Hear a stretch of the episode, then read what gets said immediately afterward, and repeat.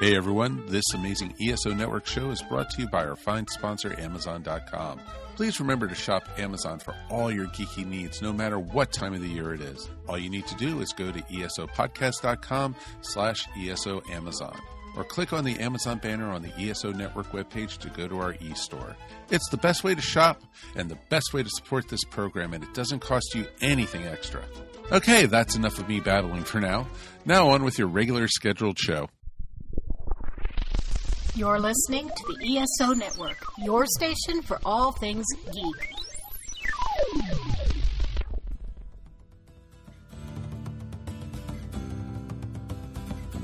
It's time for the ESO Dragon Con Report, a podcast dedicated to help newcomers and veterans prepare for the upcoming annual convention in downtown Atlanta. With interviews, advice, and news from the pros and fans alike. Be careful, you never know. You might actually learn something.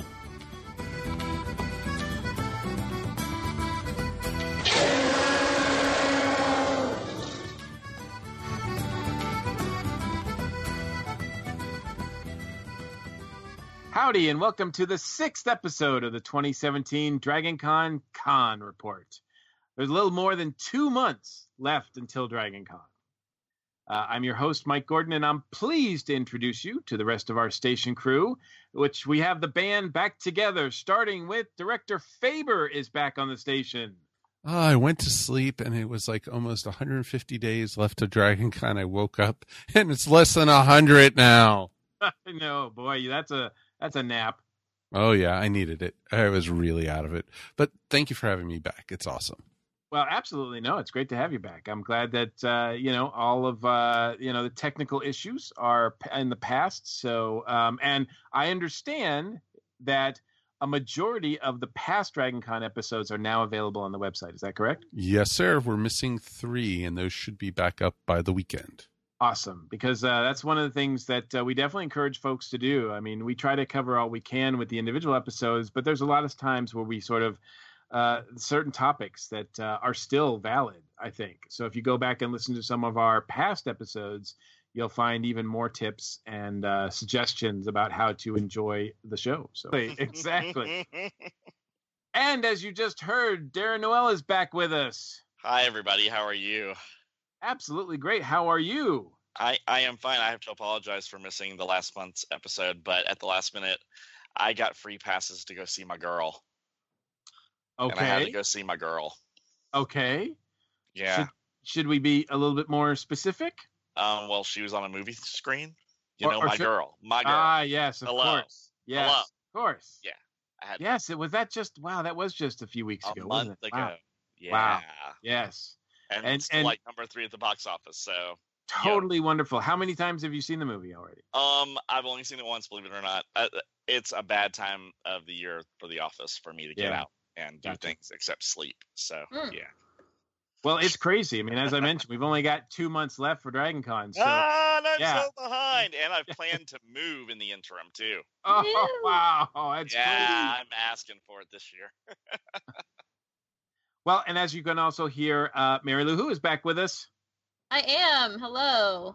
Yeah, the the trooper. She didn't miss. She hasn't missed a show. That's right. I'm the only one who cares. Wow. well, we are glad to have the band back. We also will feature segments with Eternal Zan. Uh, Kevin Bachelder is back this month, and Michelle Biddix-Simmons, of course, with her Drop by Dragon Con segment. Um, this is awesome. So, uh, without further ado, I just want to remind everybody that uh, this Earth Station One special report is sponsored by the ESO Amazon eStore, where you can find all sorts of cool geeky merchandise. If you're ordering some swag from Amazon, please help us out by going through our link on our website. It doesn't cost you any more. It really does help us out a lot. So uh, please do so. Um, if you'd like to leave feedback or comment on the show, please call our ESO feedback line at 404 963 9057. Remember, local charges do apply, or feel free to email us at esopodcast at gmail.com. In fact, we do have some feedback that we got emailed to us, which I will read a little bit later. Uh, but right now, we're going to get started with some news and notes. Um, real quick, um, not a lot of news. I mean, there's a lot of guest announcements, which uh, we'll get to in a bit, of course. Um, and uh, but and as far as other big news, Um, still no word exactly on some of the other tracks that are changing or anything like that. Um, I can tell you that um, it looks like event submission for gaming at uh, DragonCon 2017 is now open. So if you wish to run a tournament or run a game at the convention, you have to visit the submission page. There's a, and we'll have a link to that on our show notes. Um, if you have any questions, um, there's a you can contact the director responsible for gaming there. And uh, if all else fails, you can email gaming at dragoncon.org and ask for help. So, um, so the uh, gaming has begun, so to speak. The uh, let the games begin. Um, and also uh, on that note too uh, some of the other events that happen there um, that they've that are special ticketed i believe uh, the georgia aquarium dragon con night at the georgia aquarium which is saturday september 2nd uh, from the last report i saw uh, from dragon con the vip area is now over 60% sold. So if you do want to participate in the uh, night at the georgia aquarium and that is on saturday from 7 to 11 uh, please uh, go ahead and make your reservations now because uh, uh there are standard tickets available as well. Um, and then the VIP area, like I said, is is is getting sold out as well. So um, I think the um, the standard tickets are even more uh, closer to sold out. I think they're more like eighty percent sold out, if I'm not mistaken. So um, so you definitely want to check that out. And then uh, last but not least, as far as the news items goes, uh, DragonCon recently announced that they are going to have a cosplay contest.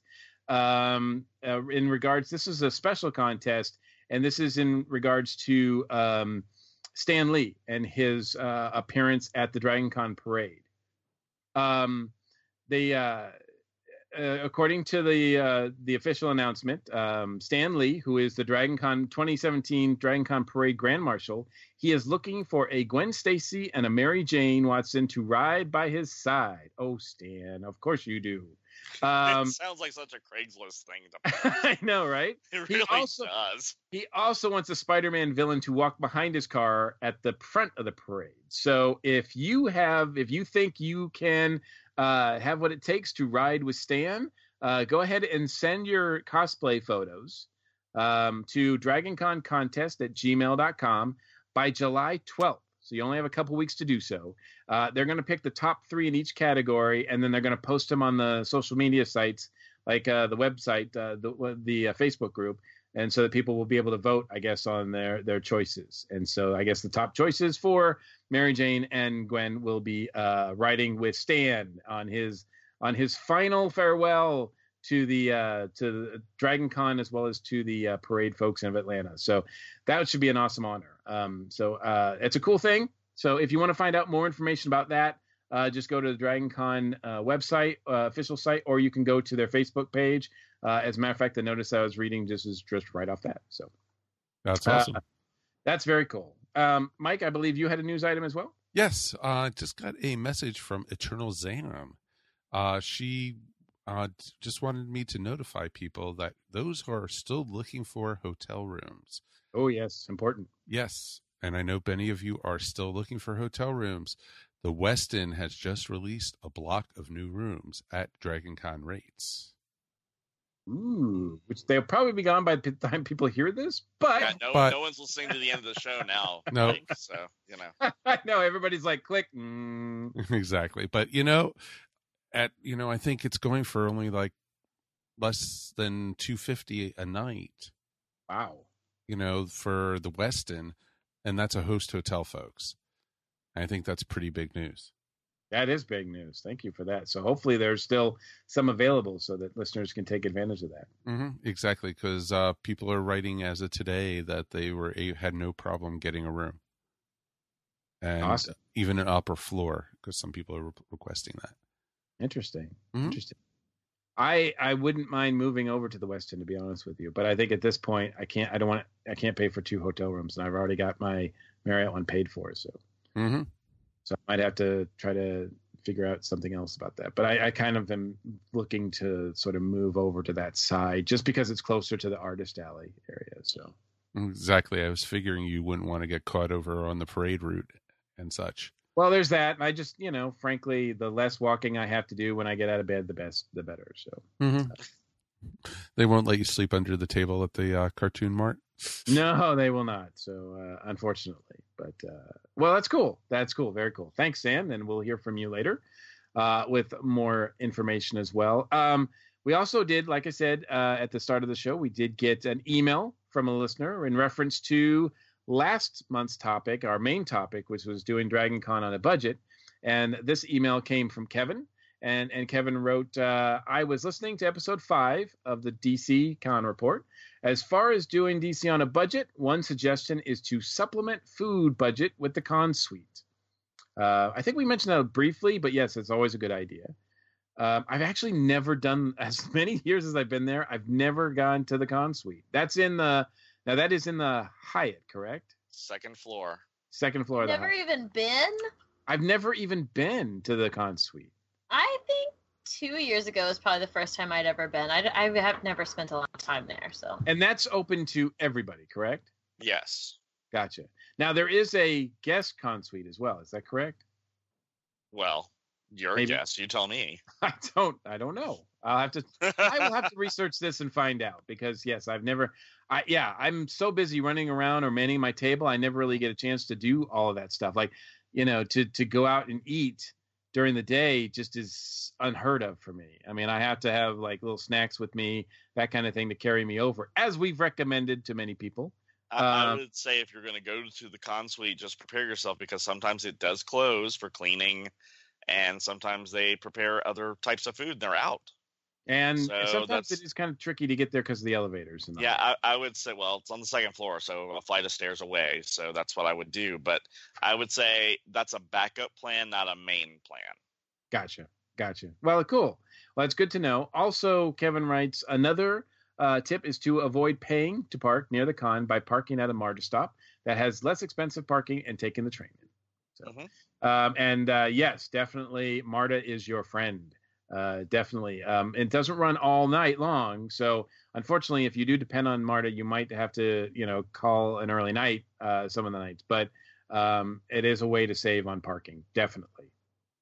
Um, and a lot of people take MARTA in to go to Dragon Con. A lot of people do. So, um, well, very cool. Thanks, Kevin, for writing in. We appreciate that. And uh, like again, folks, we we will we do appreciate feedback. We do appreciate uh, you calling us on it. If if we say something here that doesn't make sense, please write to us, uh, help us correct it. And if there's something like uh, like you know, I was just talking about the guest con suite or whatever. If if there's something that you know about um, please reach out to us because we like we love reading and interacting with our fans so and our listeners so very cool well um since mike you and darren were not on last month's uh uh, do you have any dragon con uh budget suggestions? Mike, you want to go first, or I got to take it off mute. It's always a good thing. ah, there you go.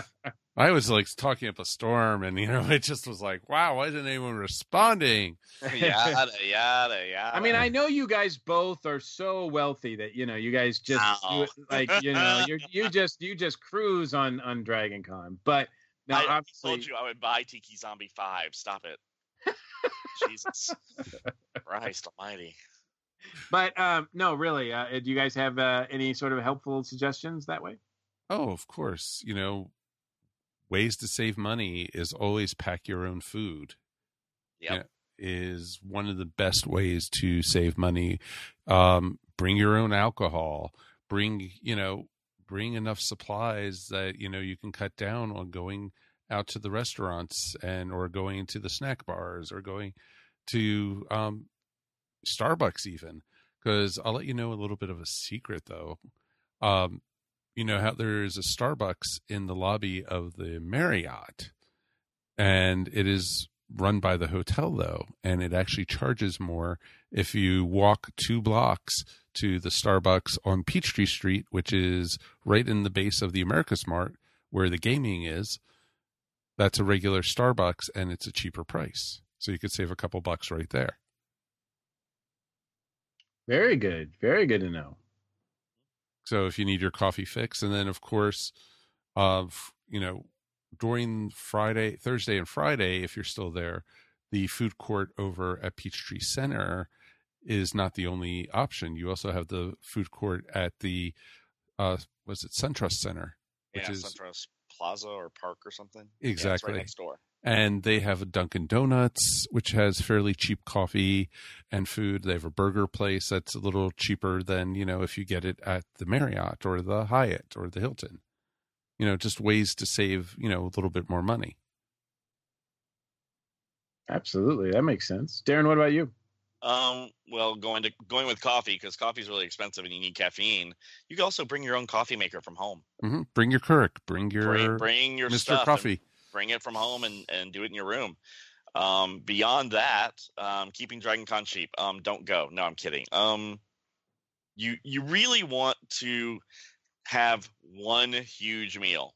If you're gonna go cheap, one huge meal, like at the diner or something big that's gonna fill you up all day, is cheaper than breakfast, lunch, and dinner separately. True. So you can like get a really good meal with um some veggies and drinks and a big portion and then you can snack the rest of the day and you've got the energy to go go go. Now it depends upon when your day is actually going to quote unquote start at Dragon and when it's going to end at Dragon, but the diner there is 24 hours. They're fairly inexpensive for what you get.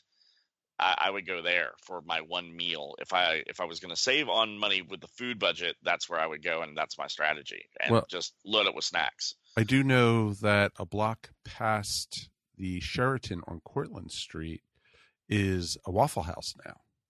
Yeah. And so if you want Oh, to save some money, Yeah, there's If a you- Waffle House. Really? Yes. Mhm. and because it's part of now Georgia State, and Mhm. they want to get all they're trying to get all the students, and that's a 24 hour restaurant also. And you know, Waffle House, it's Grease Central, but you can walk out of there paying five bucks for a meal. for a meal. Yeah, And so you know, go, Good. but but I do, Good. I if you if you're going to do that, especially at night, folks, do not go by yourself. don't walk alone. Walk in a group. Yes, Walk walk in a big group. Walk. I don't say that like ooh scary, but the more of you there are, the less tempted someone will be to pull something. That's exactly. just, that's just the way it is. Um, I would say if you're if driving is a concern and parking is a concern, consider Ubering, especially if you're staying downtown. One Uber there, one Uber back might be cheaper than the parking at the hotel all weekend and the parking in the the lots all weekend. Thirty-five dollars a math. night. Yeah. So consider that as an alternative to driving and parking, valet, whatever. Um, that's always a good saver of time and energy. MARTA passes if you can do it. If you don't have a lot of costume stuff that you're bringing back and forth, that's always a good option. Um, don't go to the dealer's room until the last day because you're just going to be tempted to spend money. Mhm. Go, the- go the last day and then try to get some deals. Oh, Hey, exactly. don't, let's not get crazy now. Like you can Well- still go to Artist Alley, like all, can go to all weekend Alley, long. Sure. but you know what I mean. You don't need to spend ninety dollars on fan item X. You know, when you're trying to sweat, am I going to be have enough money for food on Sunday? You know, so just consider that. Consider your options. Make a budget and stick to it Mhm. as much as you can. Don't let your credit card, you know, inflate that weekend. Also, you know, I know they also have Uber Eats now that you if also will help you save a little bit of money if you want, you know, someplace cheap. Even McDonald's does Uber Eats. If you have a craving for a Big Mac, it doesn't co- cost all that much extra and it's a money saving thing compared to what they still charge at the hotels. You know, Hmm. because the restaurants at the hotels you know it's hotel prices you're gonna for if you want room service or something you cannot get out of there for under 20 bucks at the minimum Oh, easy. Yeah. And that's breakfast. exactly. I mean, so mm. so yeah you just have to you know but then there's you know at the food court there is cheap options. There's chick-fil-a there's willie's which is the mexican place. Then there's also moe's which is also another mexican. And then they have you know all the smaller eateries which are still fa- not that expensive but you know if you want cheap chick-fil-a is the way to go. You can get a chicken sandwich for three bucks so you know take it that also as you will so Yeah. Mhm. Absolutely. so definitely there's definitely cheap ways. And then, you know, of course, you know, people, if they, for some reason, run out of like underarm deodorant or you need condoms or you need items like, you know, items like that, you know, don't go to the hotel gift shops. There is a CVS that has regular prices at the Peachtree Center.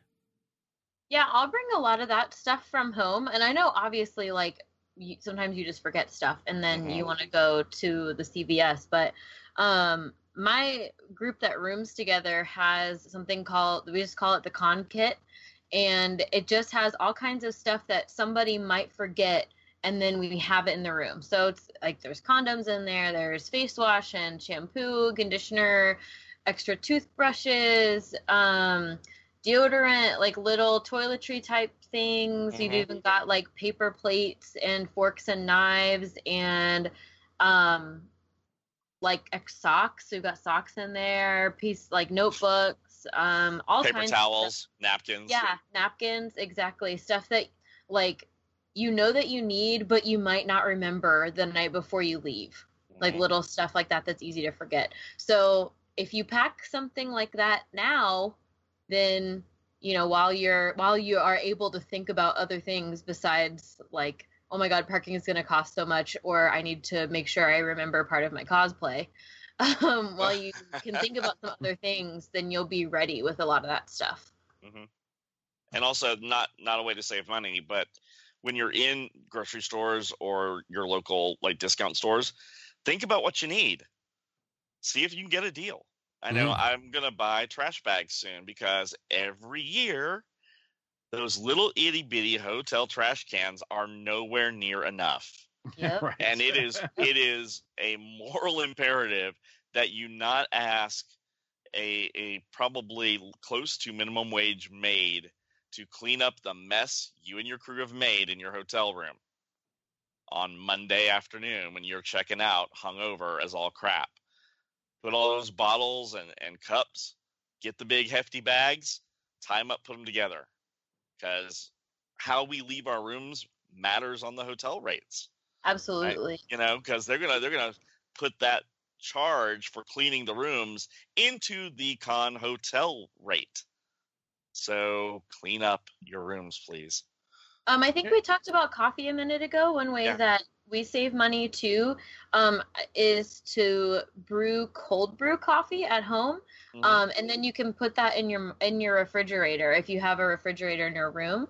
Um, and like you can Google cold brew. Like I'm not going to explain how to make it, but basically it comes out concentrated, so it doesn't take up as much space, like volume wise. Um, and you basically mix it about like half coffee, half water so you actually don't have to bring a ton of liquid with you. You can probably just find like a really big mason jar and that'll get you through the whole week. So that's one thing we like to do rather than having to go to Starbucks every morning or bring a coffee maker, which is also annoying. Oh yeah, one year we brought our Keurig with, and man, we took the Marta. Not a good idea, folks. no no no no But it did Well, save I- us on coffee. Well, awesome. Yeah, those totally. are I mean, those bring are- it if you can.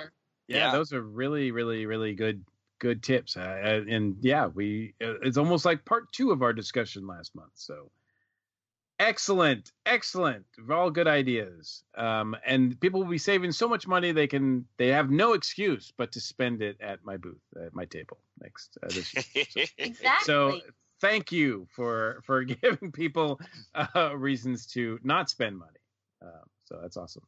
Um, well, cool. Well, um, and speaking of spending money, because one of the things that people do spend a lot of money at at Dragon Con is on the guests, and uh, there are a lot more guest announcements this month. So, without further ado, Mike and Mary, Okay, Mary, let's start at the bottom of the list and work our way up. And let's go with ladies first. Rick Worthy is the king of genre television. He was most recently the alpha vampire on Supernatural, Dean Fogg on The Magicians, and Lem Washington on The Man in the High Castle. Mikey Mason, radio ready, catch geeky rock comedy as seen on NBC and heard on Dr. Demento and Nerdist.com. Christopher Larkin currently portrays Monty Green on the CW series The 100. Richard Harmon is best known for his role as John Murphy on the CW's 100. Harmon is also known for his roles as Jasper Ames in The Killing and Julian Randolph on Continuum. Luciana Caro is a Toronto born actress known for her dramatic and comedic roles on American television and feature films. She's best known as Louanne Kat Katraine on Battlestar Galactica. Henry Gilroy is a television screenwriter and producer. He's best known for co writing the animated series Star Wars The Clone Wars. From an early age, Gilroy loved comic books and animation. Gilroy is also the author of several Star Wars comic books and the first Bionicle trilogy. One of the most notable dark wave bands internationally, the Cruxshadows motto is Live, Love, Be, Believe, and it serves as a reminder that while the Cruxshadows may write catchy songs, the band has depth that extends beyond the dance floor. I don't think I've been to Dragon Con without them there. I think they're a mainstay. They're I almost think so too. more of a Yeah. mainstay than you, Mike. Ugh.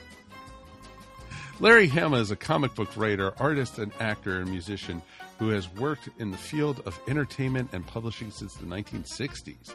He is best known to American comic book readers as a writer and editor for Marvel Comics, where he wrote the licensed comic book series G.I. Joe, a real American hero. Matt Frank, the Kaiju King, having been an artist for IDW's Godzilla comics since 2011.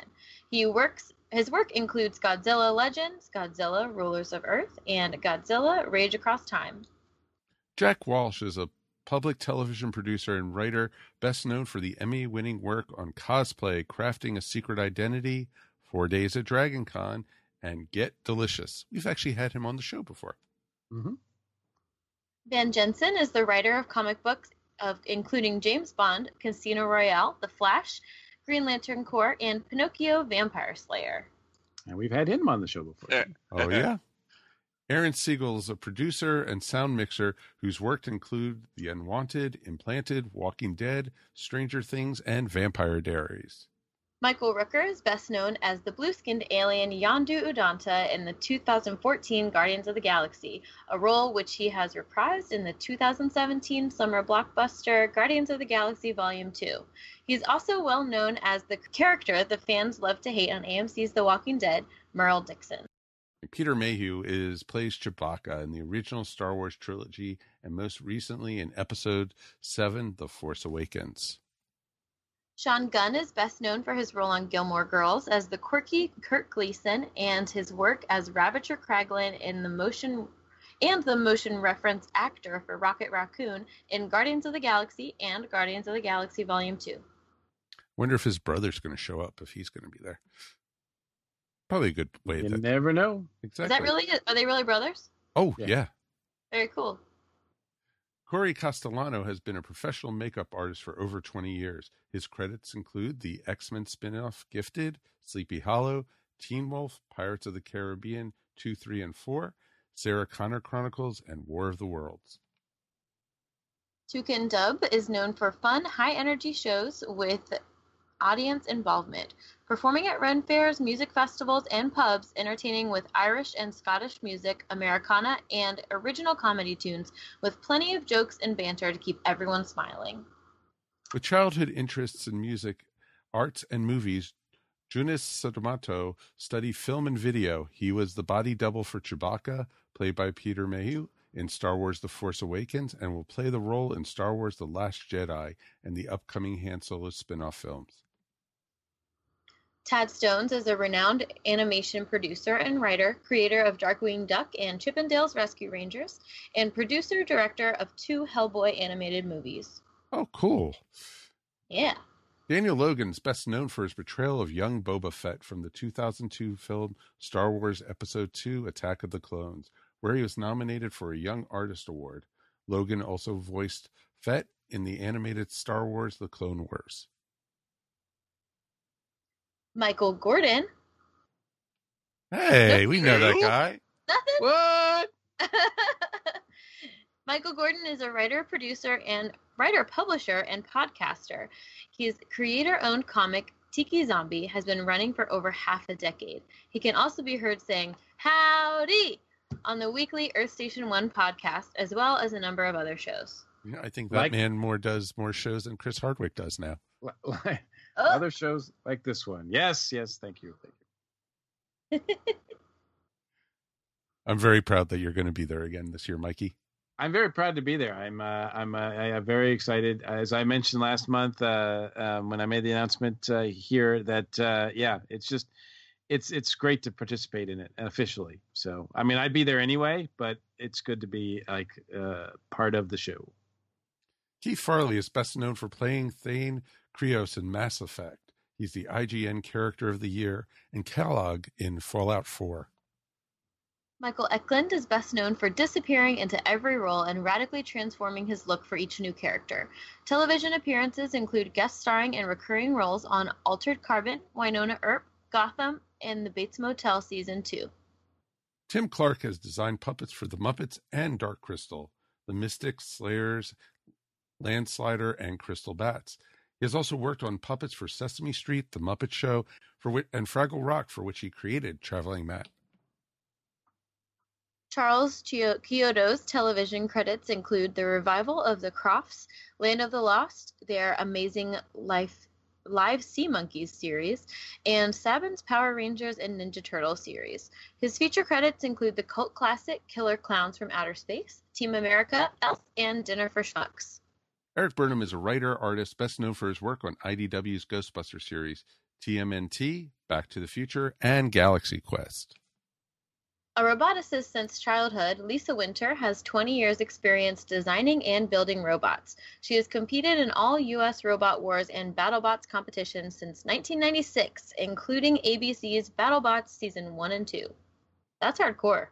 That is cool. Yeah. James Urbaniak provides the voice of Dr. Thaddeus Venture on the Venture Brothers, as well as the Doctor's brother, Jonas Venture Jr., and the supervillain Phantom Limb. Brent Spiner is best known for his portrayal of the beloved android Data on the television series Star Trek The Next Generation. Woo! Maria, Marina Sirtis is best known for her portrayal of Deanna Troi, the psychic counselor, for seven years on the series Star Trek The Next Generation, as well as in the Star Trek feature films, that has brought her legions of fans throughout the galaxy. I have an autographed um, action figure of her from that show. awesome. Aw. Last It time I is saw her at Dragon Con, she cried. Aw. Not anything. Not Uh, what anything did I you do, Mikey? What Not did you do? What did you do? Yes, not. Uh, but uh, no, she got she she was on a panel and she got pretty emotional and it was uh, Aw. something special. So Aw. Mike Phirman is a musician and comedian and original partner in Hard and Phirm with Chris Hardwick. Michael Mosley is an accomplished actor, costumer, and professional wrestler. He has built costumes professionally for several celebrities and worked as a costumer for the WWE when needed. Dang, we got all the next gen actors. Yes. It- Gates McFadden is best known for portraying the character of Dr. Beverly Crusher in the television and film series Star Trek The Next Generation. One of the creators and co-hosts of We Got This with Mark and Hal on Maximum Fun Network, Hal Lublin, is an accomplished actor and improviser, best known as Steve Carlsberg on Welcome to Night Vale. Lublin also plays Wide Wale and Monolo on The Venture Brothers. Leighann Lord is a comedian, author, speaker, and host. She was the NYC Face of CFI's African Americans for Humanism campaign. Leighann is also a co host on Star Talk with Neil deGrasse Tyson. Leighann has been seen on Comedy Central, HBO, and The View. Stacy Gordon is a puppeteer and puppet builder in Phoenix, Arizona, and operator of Puppets Pie, a puppet building studio. Stacy is a recent addition to Sesame Street's cast and an honor to play Julia, Sesame Street's first character with autism.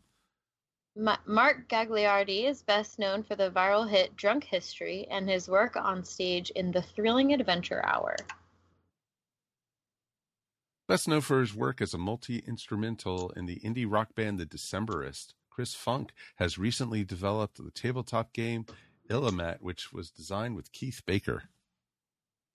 Peter Captain Cutler, cartoonist, illustrator, commercial artist, and comic book artist of Tiki Zombie, Hero Cats, and his own up and coming Beastie Bunch. Yay, Peter's coming back. Absolutely. Yep. That's uh that's awesome too. I'm happy for him as well. Yay. Bill Corbett is a former writer and performer for Mystery Science Theater 3000 on the Sci Fi Channel and previously on Comedy Central. He provided the second incarnation of the robot Crow and the other strange characters, including the all powerful but clueless alien The Observer, aka the Brain Guy. Frank Conniff is a comedy writer and performer who began his TV career writing for the Peabody Award winning Comedy Central series Mystery Science Theater 3000, where he also played TV's Frank, the bumbling yet lovable mad scientist. Craig Cackowski is an actor and director known for Drunken History, Community, and Veep. Trace Beaulieu is founding writer performer on Mystery Science Theater 3000, playing Dr. Forrester and Crow for the show's first seven seasons, as well as the feature film version of MST. Cecil Baldwin is the voice of Cecil Gershwin Palmer, the narrator of Welcome to Night Vale. Baldwin is a stage actor, performer, and director who has also narrated the audiobook for The Fall of Hotel Dumont, voiced Ted Stranger on Gravity Falls, and much, much more.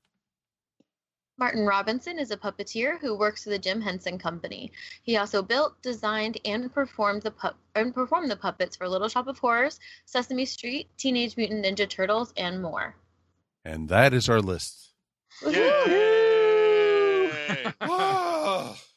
Yes. I need to go back and- on vacation, Mike. I'm done. See ya. And you know what? That's not even half. Like I definitely encourage people to go to the Dragon Con website and check out all the all the guest announcements because there are so many as we as we always say. I mean, we try to name like the highlights here, but there's a lot of folks.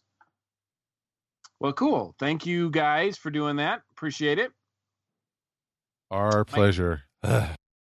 Thanks, guys. Appreciate it. And uh, yes, and of course, in addition to the guests, uh, one of the things about Dragon Con that makes it so special is the costuming and the cosplay. So I thought this month it would be kind of cool to uh, try to guess, predict, see what we want to see out of uh, what we think we'll see out of uh, out of the costumers this year, because Dragon Con is probably I would say one of the top events as far as not just cosplay in general, but I think fan cosplay. So you never know what you're going to find at Dragon Con. Whereas a lot of the other conventions, I think it's a lot more structured as far as their their contests and it's it's sort of more specialized like for example if they know that someone from like a marvel movie is going to be there there'll be a lot more uh marvel but uh, costumes at those conventions. Whereas with Dragon Con, it seems like I mean it's up for grabs. I mean anybody you could see anything uh, coming around the corner. So And many Um, times we have. yeah, absolutely, absolutely. But I mean, obviously, due to uh, popular movies, TV, other uh, things of pop culture, we're probably going to see. Uh, you could kind of predict that, like, look, we're going to see a lot of Wonder Womans, right? We usually see a lot of Wonder Womans, but we'll probably see more Wonder Womans than than usual. Is that a safe bet? I think that's a very safe bet, and I would not be surprised if we don't see a lot of uh, Steve Trevor's Yes, very good. and a lot of the um, other cast of um, characters with her in uh, the World War One series. Lots of Amazons, I was going to say I have lots heard of that Amazons too. I have heard, and I don't know if there's anything official about this, but I have heard that um, in terms of you know some of the groups that get together, but you know I think it's been the last few years where Dragon Con has had a fair, substantial group that does the 300 cosplay. Um, I would expect maybe we'll see some Amazons kind of uh, uh, along those lines. I would not be surprised if you saw an Amazons versus 300 photo shoot at some point. That would be awesome. If it doesn't, I would not happen- be shocked. I've not heard anything official either, but I wouldn't be shocked. Yes, please let's make that happen. If uh, anybody's listening that can help make that happen, um, yeah, because I am not in any condition to dress like either one of them. So, uh, but I would love to see photos of that. Um, anything else that you guys, um, obviously, uh, with um, some of the other movies, some of the other TV shows, anything else that you're expecting will be a popular character this year? Truthfully, I would love to see somebody dressed as Kubo. Wow, I thi- that would be cool. That that would be, like pretty awesome. That would be one for a good one for you know obviously if you've got a small child Mm-hmm. Exactly. And it, w- it would be pretty darn awesome, though. it would be awesome as a family too like if you were going um, like say you had a family and and you were you wanted to think of some sort of costuming that you could all do together uh you know um uh, kubo and some of the supporting cast would be pretty awesome to see that i would that would definitely make me run over and take a picture ask to take a picture because Oh, of course. that would be outstanding. It's one of my favorite movies from last year, so I would love to see that. Um, I know that uh, Star Trek has kind of been on the decline, um, and Star Wars has been on the rise since the new movies. And do we see that trend continuing? Oh, I'm Uh, I would say so. I, I would expect to see some Rogue One going on for sure. A lot of. Do you think there'll be a lot of Leia's? Um, I would think as a tribute to Carrie, probably. I, I would And imagine not that just slave Leia. I think we'll see more variety. Yes. So Yeah, I'm thinking. I, I would imagine that there'll be some sort of tribute photo shoot. Uh, usually now, I think Dragon Con has taken upon themselves. A lot of costumers have taken upon themselves to do tributes to uh, big names that have passed in the year. I know that. I think last year they had a Bowie one. I believe. Um, I don't know if they did a Prince one or not. I did see some folks uh, dressed as Prince last year. I wouldn't be surprised seeing people more Twin Peaks characters. Oh yes, good call. I mean, and that's pretty easy to do, right? Because you know you just walk around with a log, right? So Exactly. Or wear a dark suit and say you're Agent Cooper. right, uh, or or well, yes. Yeah. For those people who haven't seen all of the Return, I won't spoil it. But there's plenty of other uh, folks that you could cosplay as. As a matter of fact, I wouldn't be surprised if you wouldn't see. And I think I don't know if I didn't I didn't really see a lot of it last year. Maybe it just hadn't really caught on yet, but. Um, I'm kind of looking. I'm always on the lookout for folks who are dressed up because one of my favorite shows last year was Westworld. Oh, sure. I definitely will see plenty of Westworld. You'll see a lot of American Gods also. yeah, I would say so. Yeah. Yeah, Um, if someone can can uh can capture uh Gillian Anderson's character in American Gods, is it she media? Is that right? Um, Yes. yeah, she's media. Uh, that would be outstanding. hmm Yeah, she was awesome. And last year I did see a lot of people dressed up as Preacher. Okay. And so I fully expect that. You know, there was one guy who, who looked dead on almost. It was just amazing. And there'll be some folks I'm sure from Lucifer and Supernatural and and you know the, the mainstays now the that um kind of urban horror TV genre kind of birthed out of you know Dark Shadows and into Buffy and so on. So there'll be a lot of that more than likely. I think. Here's sort of a side question that kind of goes along with it, but um, because I, I have a theory that Dragon Con, in its own way, has indirectly helped Atlanta become uh, the the the filming capital, or the sort of the filming capital of the East that it's kind of been over the last few years, because of the fact that costuming was so huge and such a part of Dragon Con that a lot of people who are really into costuming uh, live here. And a lot of those same people now are working in the film industry here. Mhm. And and Mhm. because you have a lot of people who can do a lot of costuming, makeup, that sort of thing, uh, because of Dragon Con, you've already got those people already here. So when when you come to film movies, you you don't have to bring a lot of people from LA True. and, Very and you true. see that and they they showcase their stuff at, at dragon con a lot i mean we know uh, quite a few people who you know in addition to their day job which is making you know uh, makeup or uh, wardrobe for movies and tv shows they really show off at dragon con Very true.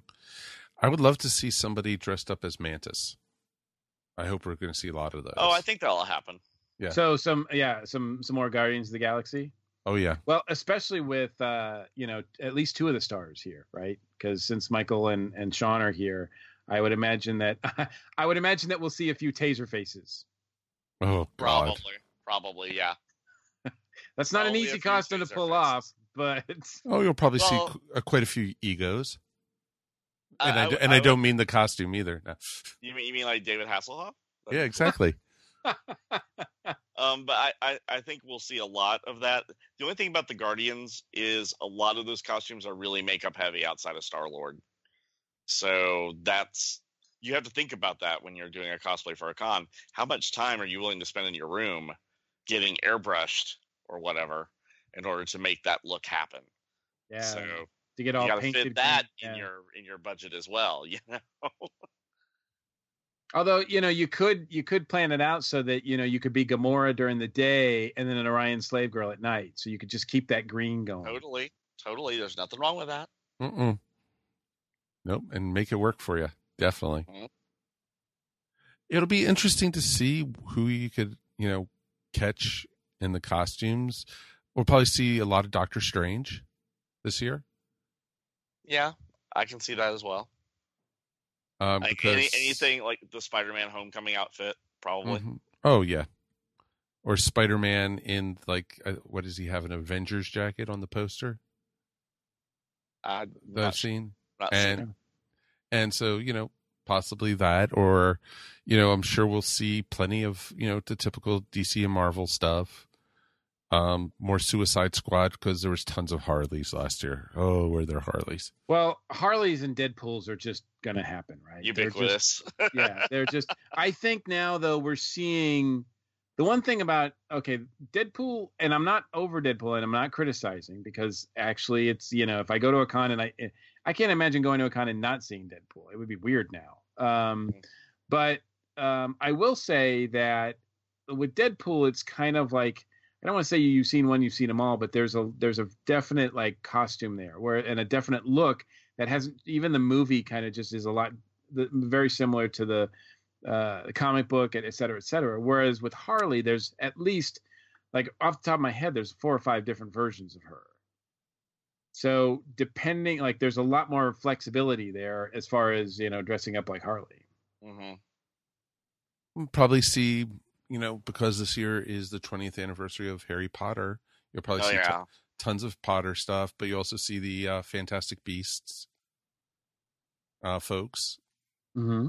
you'll probably see that and hope hopefully we'll see some lego batman stuff that'd be cool. The Mhm. Legos, you know, are I would think that they would be kind of a tricky thing to do, but I've seen so many folks just do it with like cardboard, really, right? Mm-hmm. Cardboard or plastic. You know, I've seen hard plastic versions of these characters that people are dressed up as. It's pretty amazing, actually. It, it is. Keep in mind, plastic does not breathe. Oh no, You're putting yourself into an oven, so just be aware of that.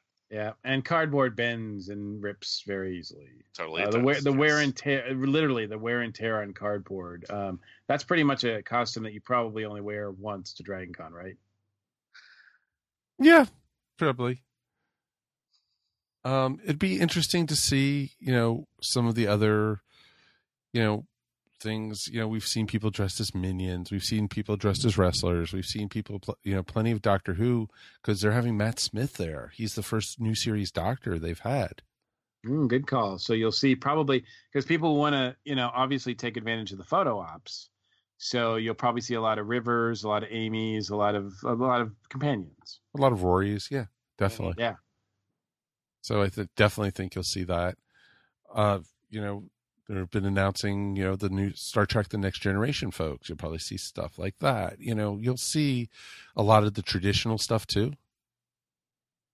But there's, you know, there's so much costuming that you know from these movies. Wonder Woman alone, you know, can give us a good thirty characters. Yep. That people can cosplay from.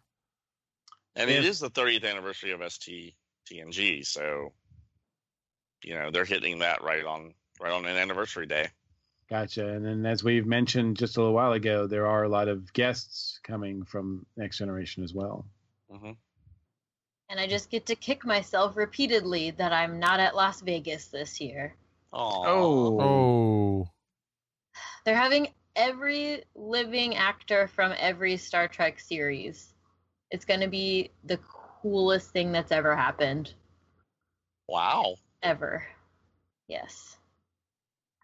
That's really- a lot of actors. I'm really upset I can't be there.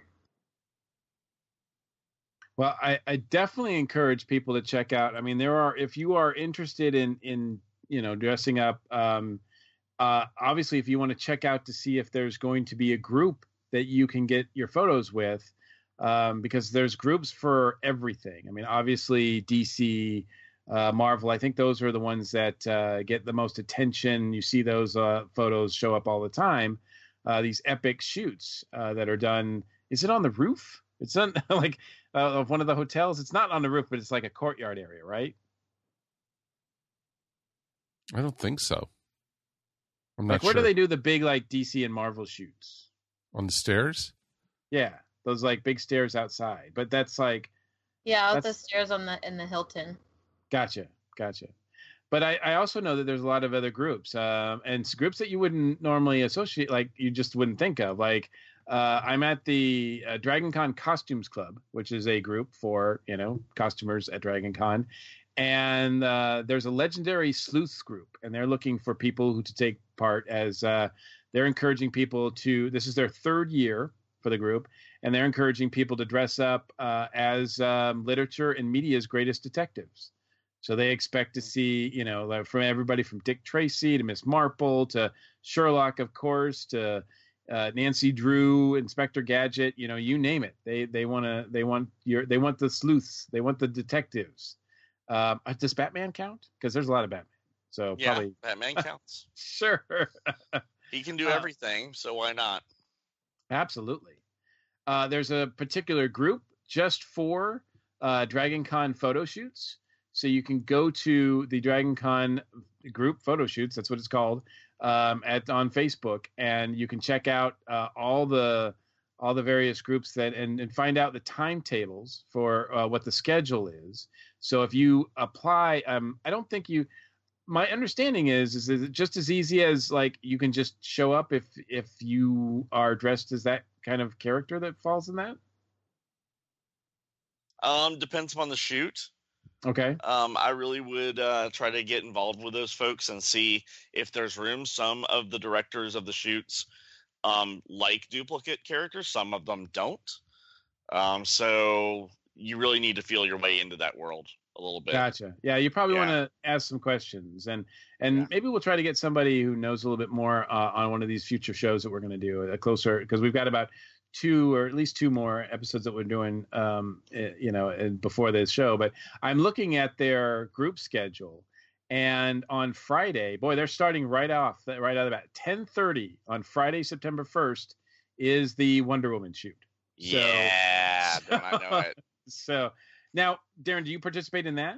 Oh yeah, Okay, cool. oh yeah. I've got to be up and and ready to go and um in my in my leathers by like 10 o'clock so i can get down the stairs to um, hardy ivy park i believe that's where it is every year because it looks very Yes. mythological and uh, we take pictures for about an hour and then i have breakfast Now, So- now, how how okay? So since you're participating in this and you've done this in the like, how formal is this? I mean, do you have to, if you're thinking of participating, do you have to register with the group? Do you have to? Can you just show up? Or in that group yes you do because there are so many versions of wonder woman okay, and they, they only have the park for a limited amount of time and there's only so much room for a photographer to back up and get everybody in the shot so there's there's a lot of things to take into consideration there now um, another question is if you're not doing the costuming, but you want to, you're a photographer or even an amateur photographer, like even if you're just taking pictures with your phone, can anybody show up and take sure pictures? you can. I, I think at some point there there's a capacity issue.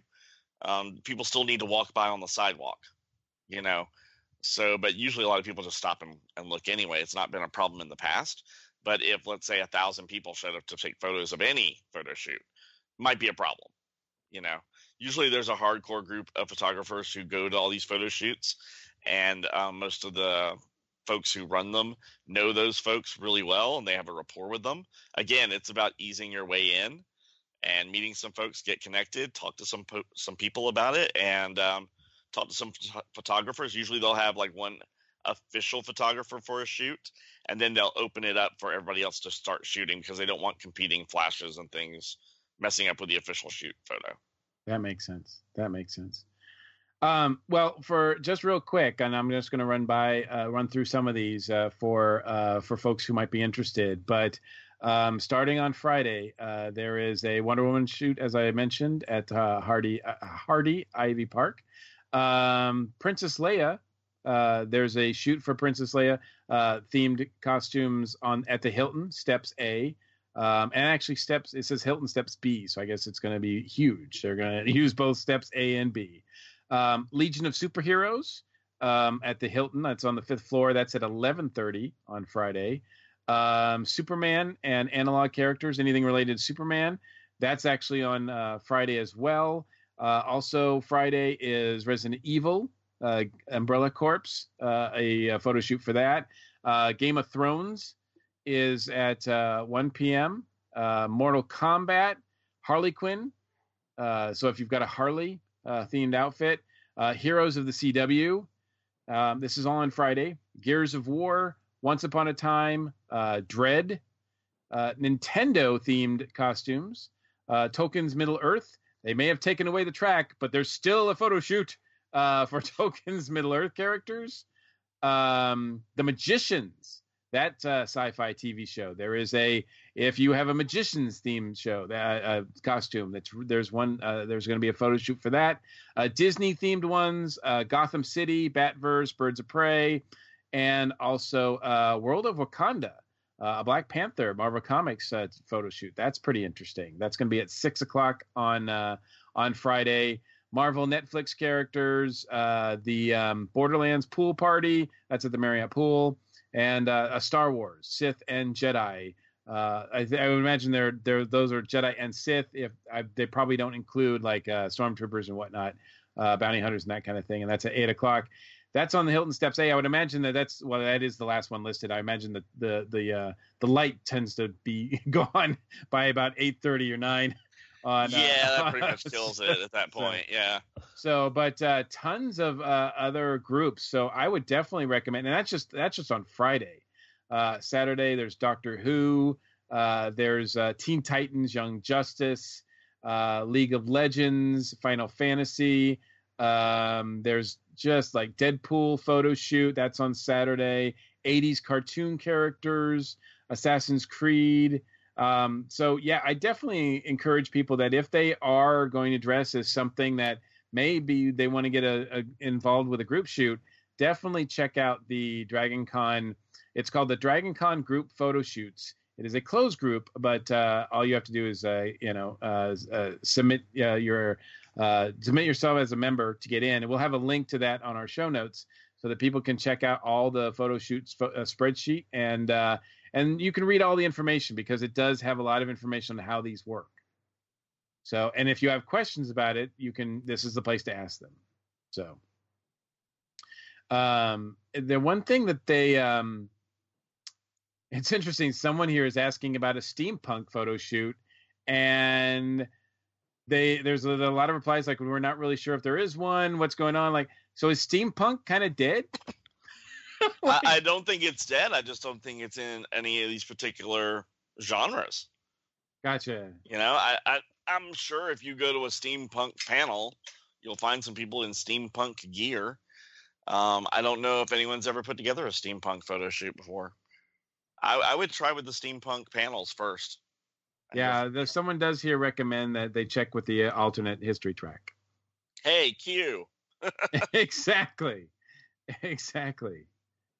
But yeah, um, also you got to balance your time here. If you're a co- if you're going to be in costume, don't book yourself back to back to back in these photo shoots. You don't have time.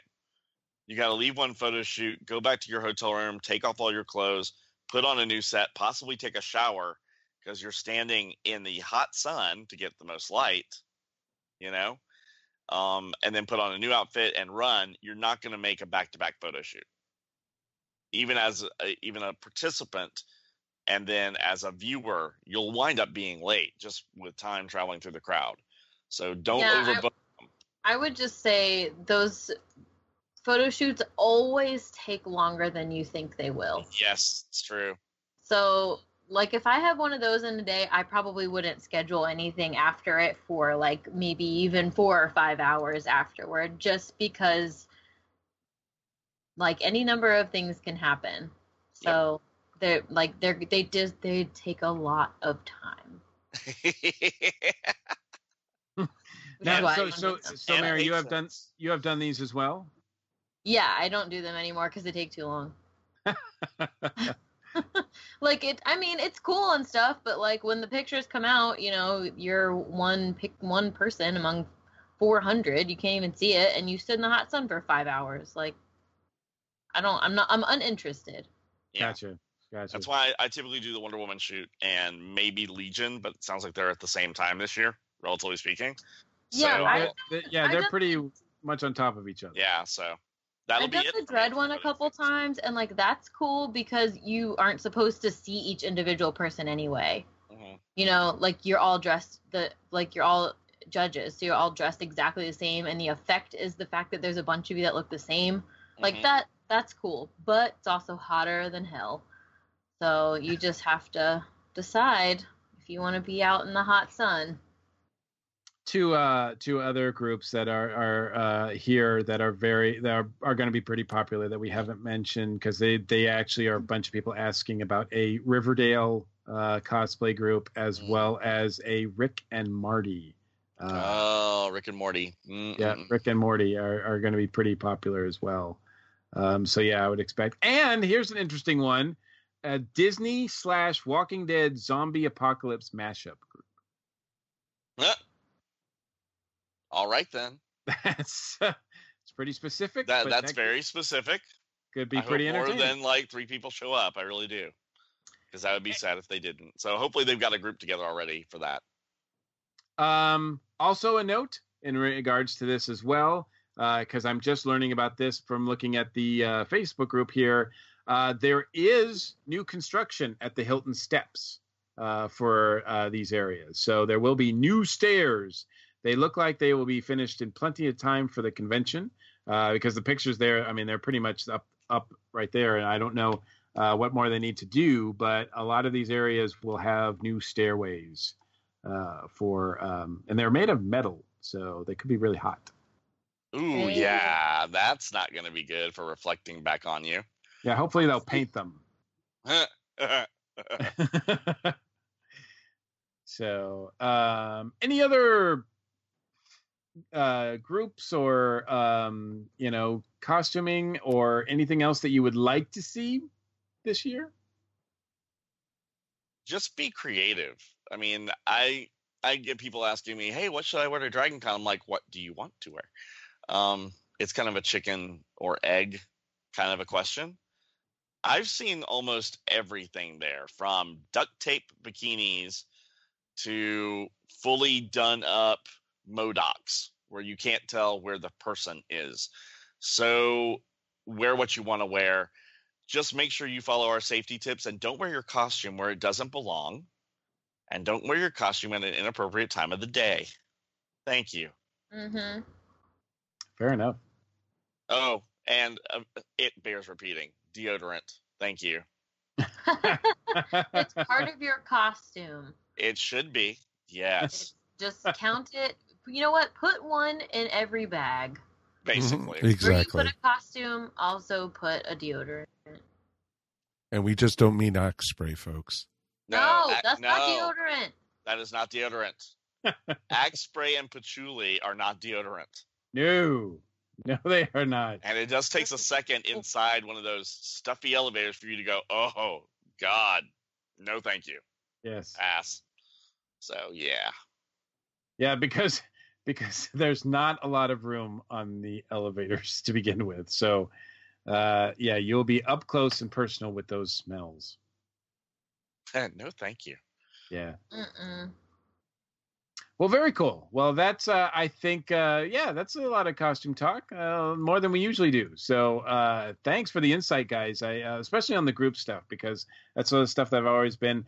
I've I've wandered around some of them and, and taken some photos, but I've never really uh, been to like a quote an official group like that. So uh, it's one of the things that uh, I, I I don't get a chance to do a lot of that stuff because I'm usually behind the table or at a panel. So hmm but um, very cool. So um, we're going to take a quick break, and then when we come back, we are going to talk to Eternal Zan.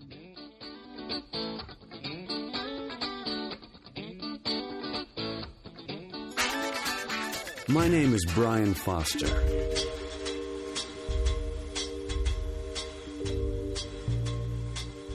Everything you know is wrong. Got that? Now, the reason that I'm calling is because I have begun to suspect you don't have any ladybugs in your freezer. Hey cuz, Roy here. So about your car. The darkness was never empty.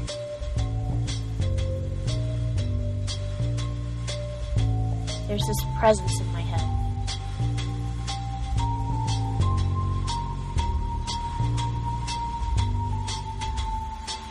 I'm pretty sure that the book was confiscated by cats.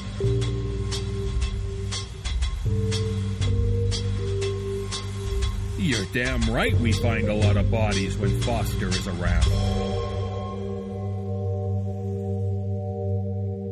And some people call me the Night Blogger.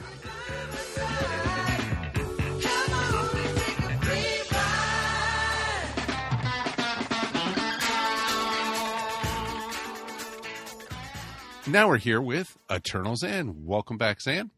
Thank you very much. I am all about the tips this this month. Tips, tips, tips.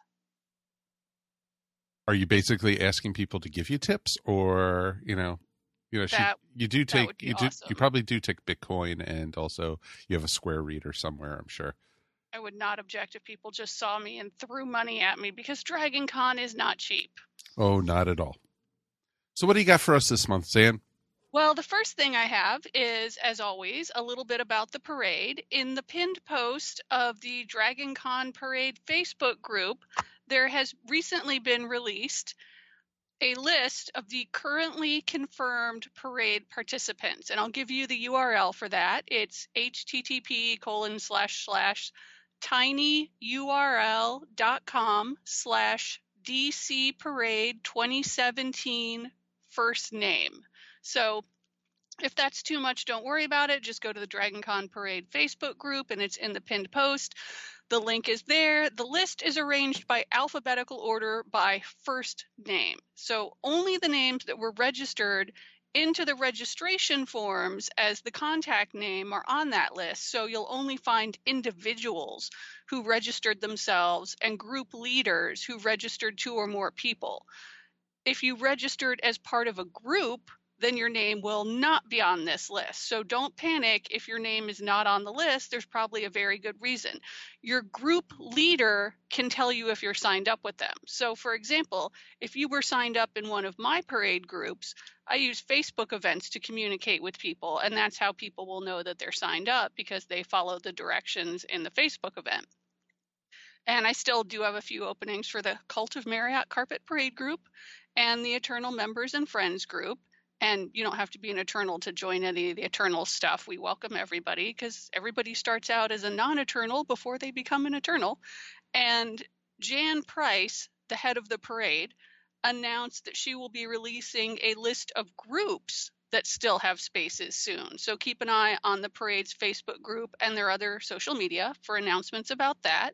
And you can also email Jan Price at DC underscore parade at dragoncon.org with any questions you may have. So, for example, if you didn't sign up for the parade and now you realize that you really must be Wonder Woman in the parade, when they released a list of groups, you might be able to find a group where you can see, oh, well, my costume would fit in perfectly with that group. I think I'll contact them and see if they have any spaces left. And I also am going to talk a little bit about overflow hotels because mostly we've concentrated on this podcast about the host hotels because those are the most in demand and they're the hardest to get. So it makes sense that people are going to need a little extra help to figure out how to get a host hotel. But overflow hotels are pretty easy to get. On the website, you go to dragoncon.org and then you click on the link that says in the na- in the navigation where it says around I think it says where to go and then around Atlanta and then Atlanta hotels or you can just search for the word overflow. And these are the non-host hotels that also offer a discounted Dragon Con rate. But don't expect these hotels to be cheaper than the host hotels when you look at the rates, because that might have been true years ago, but it's not really true any longer. The cost of many of the overflows is going to start about $300 a night when you include all the taxes and fees and parking. The listing on the website is going to list a lower rate than that, but once you add everything up, you know, it's there's going to be additional cost. So but there are other hotels that aren't even overflows that don't offer the Dragon Con rate. For example, the Indigo is a new hotel that was first opened last year, I believe, and it's diagonally across the street from the Hyatt, but it's not an official overflow hotel. So it's not listed anywhere on the Dragon Con site, and rooms there filled up quickly, and they cost about $400 a night, including taxes and fees, or a little bit more depending on your room type.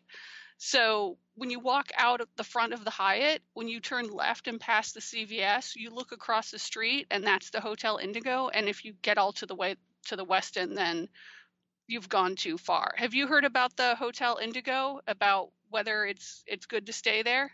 Darren stayed there last year and he had nothing but raves to say about the place. So yeah, Google Maps is your friend. Don't just limit yourself to what's on the website you know, look out there, use travel sites, see what else is near the Dragon Con hotels where you can just get any room. And I also have tips about budgeting this month. So I wanted to talk about how much do taxes and fees add to the cost of a room. Oh, sure. So here's how I usually do it I take the advertised convention rate that's listed on the www.dragoncon.org website, and I add about 20 to 30% to the cost of the room to cover the taxes, the fees, parking one or two cars at the hotel. I think that's a good ballpark estimate and will help you budget extra in case you need it but that formula does not include extras for the room like a refrigerator, Wi-Fi, rollaway bed, pay-per-view, room service, you know, all those things are going to add charges to your bill. And the refrigerator, Wi Fi, and rollaway bed, those are daily charges usually, not just a one time charge. So you need to read your confirmation email for the exact details on the charges that apply to your hotel. And if you can't tell, then call the hotel directly using their local number with a 404 area code not the 800 number. So you make sure you're talking to somebody who actually works at that hotel or check their official website for extras for the room. So those are my tips for the hotels. Oh, I appreciate and, that, Zan. That sounds great. And for travel, a lot of people are saying, okay, well, now's about the time, this time of year, when you have to figure out your schedule. But the thing to remember, the Dragon Con schedule is only going to come out a few days before the convention. So if you have to fly in, you need to be booking your hotel booking your flight pretty soon, or if you need to ask off work and drive in. I think Wednesday's the new Thursday, especially if you come in from a long distance away or a different time zone, because there's there's nothing official that happens on Wednesday. So it's a great day where you're not going to be stressed out about missing anything. And it's a good day to settle in. There's more and more official stuff being scheduled for Dragon Con Thursday night, and of course the newbie tours from 2 to 5 p.m. So if you want to be there on time, I would say early Thursday. If you want to be there early, you know, for for all the maximum activities you could do. The Dragon Con doesn't officially start until Friday. But if you want to take the newbie tours, you want to be there on Thursday. And I'm sure Kevin will talk more about that in future episodes. And if you want to be there to just hang out with your friends and not have anything scheduled, which is what Thursday used to be, then I think Wednesday's the new day for that, and you're going to need to pack. So if you're working on your costumes right about now, now is the time when you need to think about if you're bringing anything delicate, handmade, or expensive with you, then start thinking about how you're going to pack it now. So, for example, if you're building a prop, then make a box around that prop at the same time. Plan ahead and consider how you're going to transport every item you plan to bring. And a great tip for that is when you buy things online, don't throw out the packing materials. Just save up the boxes, the wrapping paper, the packing peanuts, the bubble wrap. You can use that all later do you have any packing tips? Well, usually pack, you know, for the unexpected a lot of times. I always tell people, you know, always bring a nice first aid kit, bring enough, you know, extra pairs of underwear, extra pairs of socks, um, an extra stick of deodorant, you know, all that type of things to be able to, you know, just in case you lose something or in case you get overly sweaty at the con, you will be doing a lot of walking, like we've talked about in the Drop by Dragon Con segment, or like Zan has mentioned a ton of times. You're just around a lot of people. You do not want to be the one who is stinking up the place. Hate to put it that way. That's definitely true. It's just everybody's going to sweat. Everybody, it's hot, it's humid. If you're from a colder or more northern climate, you just you think we're exaggerating, but we're not. We're really not. So just yeah, definitely being prepared for that is is fantastic. I also did get a couple questions from commenters in various Facebook groups, and a big question I usually get is what are the perks for the Eternal membership? Okay. Please do tell us that. I'm curious about that. I've always wondered.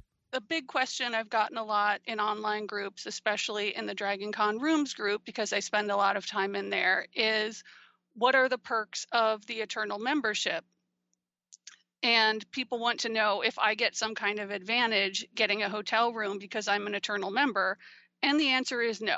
I get my hotel room the exact same way everybody else does, which is how I've learned so much about it, is just by following the news online like everybody else. So there the, the the only real perk besides never having to pay for your membership again, the only official perk is that there is a Thursday night party that is only for eternal members that a lot of times some pretty awesome celebrities show up to that is on Thursday night and the secret location for that is on the Eternal members postcard because they don't want people showing up to like the cool celebrity party and then having to tell them, I'm sorry, you're not allowed in.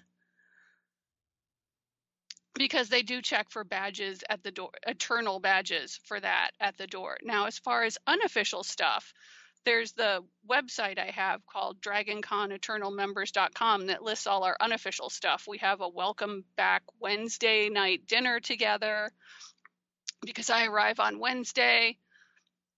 We have an after party after the Thursday night official party closes down at midnight. We all hang out at our after party together. We have a Saturday morning parade group together. This week we've uh, this year we've got a couple meetups during the convention. We're going to the aquarium together. We're doing a sunday night gaming together.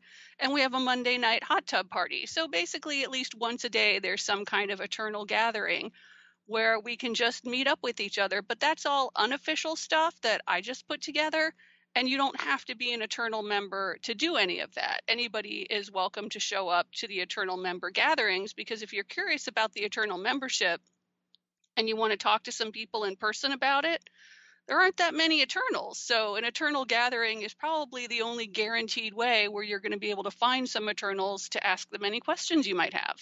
Oh, sure, of course. That totally makes sense. And we have an Eternal right here to ask all those questions to.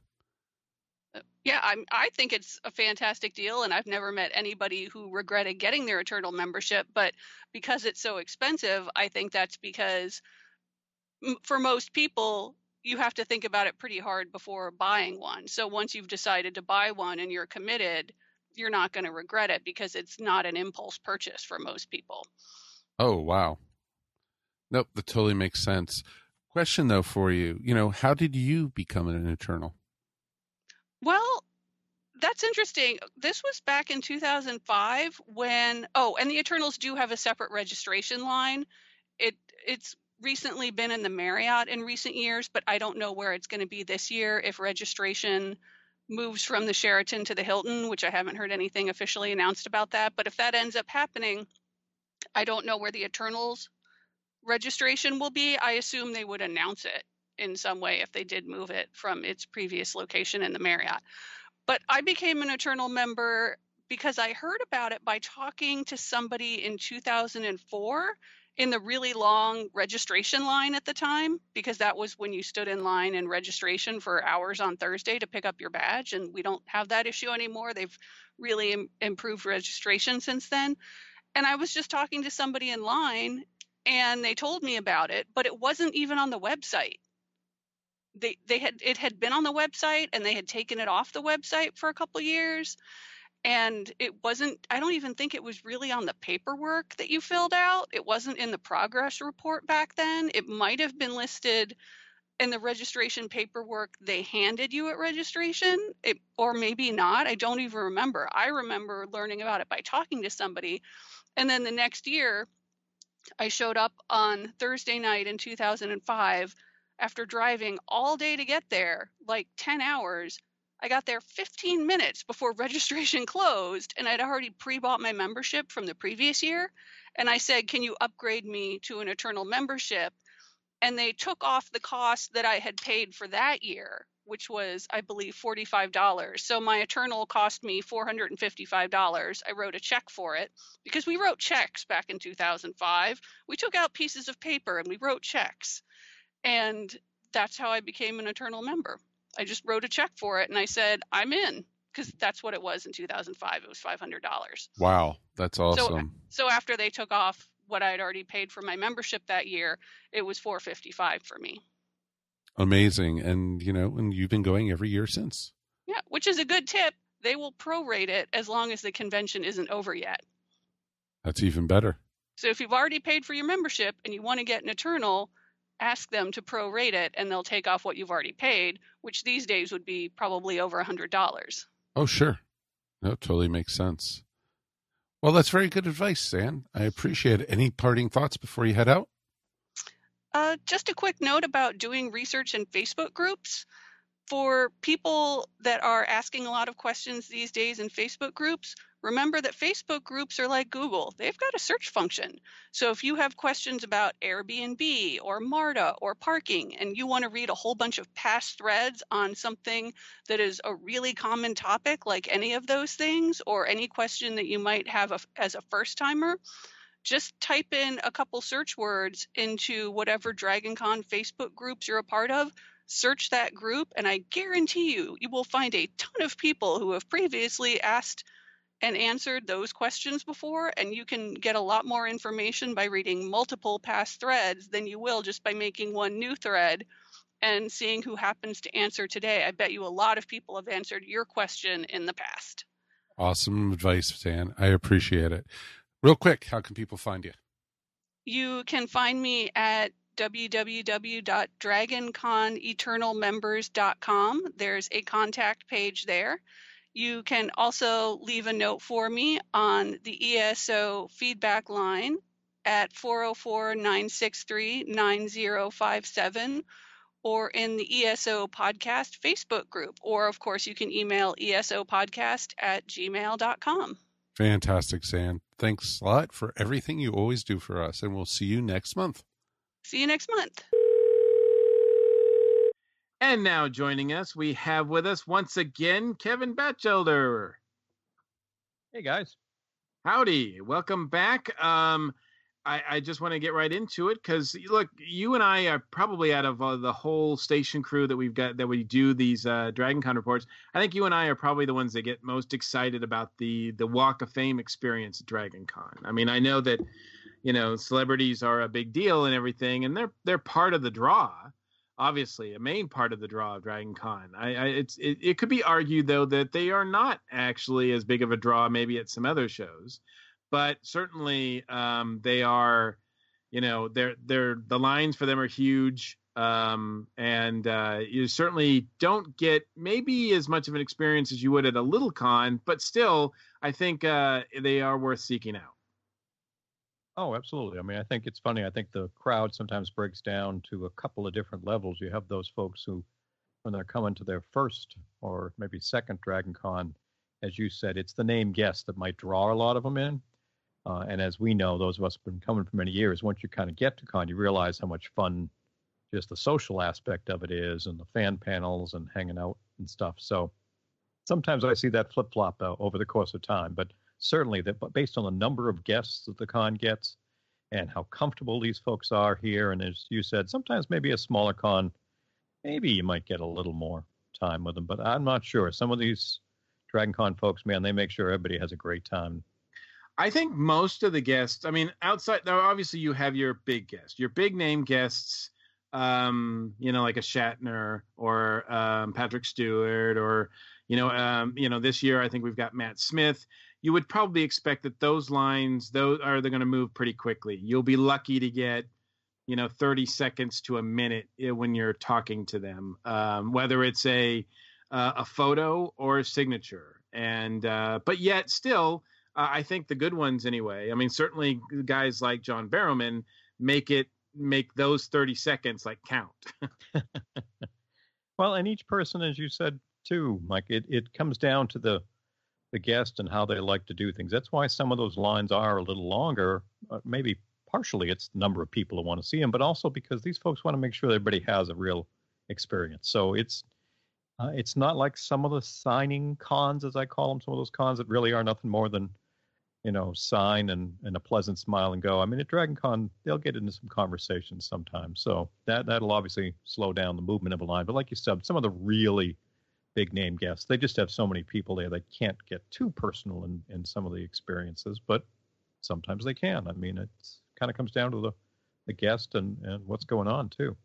And I think it should be also said that, you know, outside of the Walk of Fame area, when you see a celebrity or a guest, it's it's not really great etiquette to uh, approach them or to get uh, sort of ask them for autographs or selfies or whatever just because that's just that's sort of their time uh, it's not dragon con's a little different where it's not like a convention hall where you get to see the the the celebrities and the guests they do their thing behind the table and then you know it then they then they leave and everybody goes back to their hotels and and et cetera. I mean, everybody is is glommed together at uh, at Dragon Con, so there will be plenty of times where you'll be out and about. And you'll see many of the guests and celebrities uh, walking around, sometimes participating, sometimes at the bars, that kind of thing. But um, generally speaking, it's not cool to go up to them and ask for autographs or pictures at that time. No, and that's one of the things that uh, the con culture, especially around Dragon Con, that uh, any of us who've been there for a little bit will remind the newer folks, just as you're describing, Mike. And that's why a lot of the guests love to come back. I mean, when they're in the Walk of Fame, that's, you know, this is where they're making their money for being at the convention. This is when they're, quote, on the clock uh, and giving everyone who's coming to see them a great experience. But like you said, when they're not, they're just like any of us. They want to experience the con. I've seen many of a well known celebrity just walking around con, poking their head in some rooms, or like you said, at a bar or restaurant, karaoke, whatever it might be. And when that's the case, they're a fan like us, and you know we we need to respect them. That's why they come back. So, like you said, it's it's not cool to approach them and ask for that there, but um, you know we understand the excitement in that situation. But that's why a lot of these guests get very comfortable and say they love to come to Dragon Con because they get to have fun too, without having to be, as you said, arm's length like some other places. Yeah, yeah, absolutely, absolutely. I mean, yeah, I mean, I, I have seen many, many, many celebrities uh, out and about uh, at conventions, and of sort, and of course, you know, I mean, you know, when you're when you're when you're standing at the urinal next to like Malcolm McDowell, it's just bad form to say like, "Hey, can I can I get a picture?" oh, let's not let's not make up any, let's not bring in any stories like that. Although there have been a few yeah, over sure. the years, but it's not just Dragon Con. Let's face it, the, the celebrity situation sometimes makes people do that, and the alcohol makes people do some foolish things. But uh, usually at con, it doesn't happen here. I think it was just for me, like wasn't last year. I think it was the year before, maybe two. Um, we were in the Hilton on Thursday night. You know, con hadn't officially started yet, and Christopher Lloyd came down to the bar and sat at a open uh, seat right next to us. Um, and we just started talking general stuff for like an hour. He was down there grabbing a drink, uh, having a couple snacks, talking about movies, life, and some other things. No one bothered him. No one asked for a photo. He didn't shy away. He was very uh, open and willing to talk about things. And then he politely said he had an engagement and he left. And it was the perfect Dragon Con guest experience outside of the Walk of Fame. They, everybody there, and there were you know good ten or fifteen people kind of uh, around him by that point. But it was all very comfortable. And that and that you're right. That's awesome. That's awesome. I've heard many, many, many stories about that where people will be, you know, at a rave and they'll some be dancing with some of the celebrities or at the bar and that kind of thing. And it's just yeah. Then uh, I know that you know even Mike and them have had experiences with Sylvester McCoy out and about looking at uh, fo- you know costumes and everything like that. And that's that's great. That's great. Um, but as far as the Walk of Fame area itself. Um, you know now i'm not gonna like you know we could spend all a whole show debating whether or not like the whole thing about celebrities and charging for photos and the whole business of that um because it you know in a lot of ways you know some folks have argued that it has gotten out of hand but it is what it is i think and uh you know i'm not uh i i look i I get it. I get it. I understand the the concept, so I I don't mind doing it. Obviously, it's up to the individual whether or not they feel it's it's worth the amount uh, what you know however much they're charging but i do think that over the years one thing that everybody should know is that um, they will i mean they will charge for just about everything so you know a signature a photo a selfie et cetera et cetera i mean depending on uh, the celebrity um, and there's no hard rules like what applies to one celebrity does not necessarily apply to all so it does make it a little confusing, but um, I will say that uh, I mean most of the time, be prepared. If you want to get a selfie with, you know, Matt Smith, that's going to cost you. If you want to get a regular, like a nice professional shot with Matt Smith, that's going to cost you, et cetera, et cetera. Yeah, I mean, it comes down, as you said, when folks ask, especially if they're new, how this, you know, and Dragon Con calls it the Walk of Fame. It's basically the big autograph room. Everybody, all yeah. the celebrities are kind of lined up uh, you know, around the room and have tables, and you basically just get in the line uh, for the person you want to see. Um, but as you said, there'll be a price for autographs. We won't know them ahead of time. If you start to ask, oh, well, how much will it be for this person and that person? That's not normally known until basically you get there. And there's usually a, a sign outside of the room that tells you that or at their table. So there's a bit of an art to doing this. Um, you know, what time should I get down there? Is earlier better than later? don't know. Depends on the person. I mean, oftentimes these guests, this is how they make the majority of their money at the con, so they want to be in that signing area. But if they're on a panel, or they need to break for lunch, or they're meeting a friend, they might not be there. But normally at their table, there'll be some type of sign. So for me, I don't do much of this, but when I do, you have to do a little recon, kind of go down and check it out to see where this person is in the room, what the hours might be, how much it might be for that photograph. Like you said, some will do the, as they call them, selfies or the photos at their table. Some don't. Comes down to contracts with the professional photo ops and also how busy the line is. I know a couple years ago, I'm a big fan of Lost Girl, and the star Anna Silk was there. She wasn't doing photos at her table on Friday and early Saturday because of how long the line was. It was just going to take too long to do that.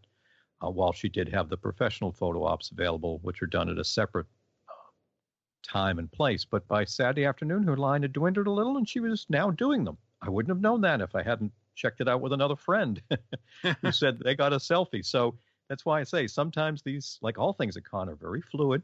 And you know, you know, if the autograph is around, I'm picking a number, forty dollars, then the selfie at the table, if they do it, might be twenty or ten or something like that. Some people will include it, most don't. The professional photo ops, those are probably going to go for fifty dollars or more, but it's done by a professional photographer and it's going to look great as opposed to on your uh, phone or or uh, handheld camera. So there's there's that balance of cost and what you get there. So like you said, it's if you roll up your sleeves a little bit and be willing to ask some other folks around and spend a little time there. Uh, I know I've gone down for some autographs sometimes and look at the lines and it's too long, and I wait and come back and try to find a better time. Sometimes hmm. those lines move fast. You just happen to get in lines with people who who don't want to chat much and they move quicker. So it is a bit, as I said, of an art form. Be willing to maybe invest a little time in figuring it out and and go with the flow. The same with the professional photo things. Folks will always ask, especially in our newbies group, about, uh, oh well, exactly when is Matt Smith doing those, or when is this person doing them? That schedule doesn't come out until almost like the day before con. It's a very last minute thing because they try to balance those. So you won't know the available times when a particular guest uh, might be doing those. You know, you can pre-purchase them ahead of time. You can buy them at the con, um, and there'll be just a couple of small time windows when those are available uh, on the number of days that the guest is there. So you might have to rearrange your schedule to get that professional photo op done because those lines move like the uh, you know five items or less at the checkout They make sure they make sure you are in it. You talk about no time to talk. The professional photo ops, it's not much more than smile, put your arm here, click, thank you, bye. I mean, they move those things fast. Wow. Yeah, I've actually never done one of those. I've never done a professional photo op. Yeah, I've only in my time I've only done one. Uh, it's just for me, it's not my kind of thing, but I know a lot of Right. people love to do it. Sure, sure. Absolutely love it. And that's why that's a great thing, like we always talk about here, and you guys do too. That's what's great about Dragon Con is you make your own con. You decide which parts you want to do. Yep. Yep. For some people, the photo is is is is cool. For some some people, signature is what it, what's what it's about. Some people, you know, and don't be afraid. Even if you just want to wait in line just to to say hi, you know, To thank like them. Yeah. yeah, and to thank them and everything like that. Now, sure, the people who are, you know, taking the money and all that kind of thing may look at you like you're crazy, but this is your time, and believe me, most of the celebrities I've talked to and interacted with love that. They don't mind. They don't mind at all as long as you're not clogging up the line with a you know a, a 10 minute 15-minute description story, yeah. exactly right but um uh, I, I it's you know if you just want to go up and say hi you know certainly that's you know you'll have to wait just like everybody else uh just because you're not paying doesn't mean you don't have to wait but um they you know that's that's encouraged as well so i think that's all part of the experience and uh but you know i've had really really really tremendous uh times uh, meetings encounters with uh with celebrities at dragon con it's it's one of the things i love to do no matter even though I've been a guest for seven years now, um, it still doesn't get old. I still fan. I geek out, you know, and I and I've already got a list of people that I'm I'm looking at this year as is trying to add to my sort of signature collection. But to me, the signature is, I mean, it's cool and everything to have, but it's it's it represents more of a moment uh, that I get to have with them, and and uh, you know, usually I try to have something that I want to say uh, because I do tend to get a little starstruck for the so for those people who do that as well, um, I try to have something in mind while that I want to either say or ask them real quick um, because you only usually get less than a minute. So uh, at least on the on the main main folks. Um, now there's other people that will spend a little bit more time with you. There will be some that will just want to chat with you and they'll ask you questions. Those are tremendous. So they're surprising, but when they happen, they're they're like magic, you know. Yeah, and it's all the nature of the lines too. Um, I had a great Yes. experience with Caity Lotz, uh, who plays, uh, you know, the White Yes. Canary on Yep. Arrow and and Legends of Tomorrow. Uh, normally had you know lines for her to get autographs, and then one day I was going in to see someone else, and then I was leaving, and I noticed there was no one at her table but her. So I took the opportunity because I hadn't seen her yet to walk up, and I wasn't getting an autograph, but I just wanted to say thank you. I appreciate your work. And she started asking me questions about the con, and pretty soon it's like 10 minutes later, and I'm thinking like I'm pulling back, like I shouldn't be monopolizing her time. And she literally said, she reached towards me and said, You don't have to leave. There's no one in line. so it was just filling time for her because, again, that was just, you know, great timing on my part. So it just depends on the person, too. They and are I know they are people. That's the important yeah, thing. Like, they're yeah. enjoying the con for the most part too. Uh, for a great many of them, they really look forward to what's going on here. So, like you said, just be yourself, and you might get just a couple of minutes. You might get a few more. Just realize that's all the nature of, of the con and how it flows. I, I also had another quick experience to mention was a couple of years ago. I mean, as I mentioned, I'm a big fan of the show Lost Girl, and Ksenia Solo, who plays Kenzie, it was her first time coming to con, and she's one of my all-time favorite TV characters. So I really wanted to get a autograph, and uh, I saw she was doing, you know, uh, photographs at the table uh, to do that. So I went to do that, paid to do that, and uh, she had a handler who actually came out from behind the table to take the photo uh, with you standing next to her, which was great. And and you know, she naturally had those moving fairly quickly.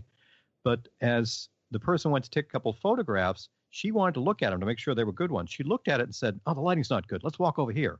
Right. She walked me like 20 feet away through a bunch of people who were wondering, what the hell is Ksenia Solo doing leading this guy around the room? Um, to find the better lighting to, to have him take the photo again. And then when he took it again and she didn't love it, it looked great to me. She took the camera herself or my phone, put it right up to our, pushed our two heads together and said, here's one you won't forget. And it's like a face to face selfie. So, you know, sometimes you never know what's going to happen.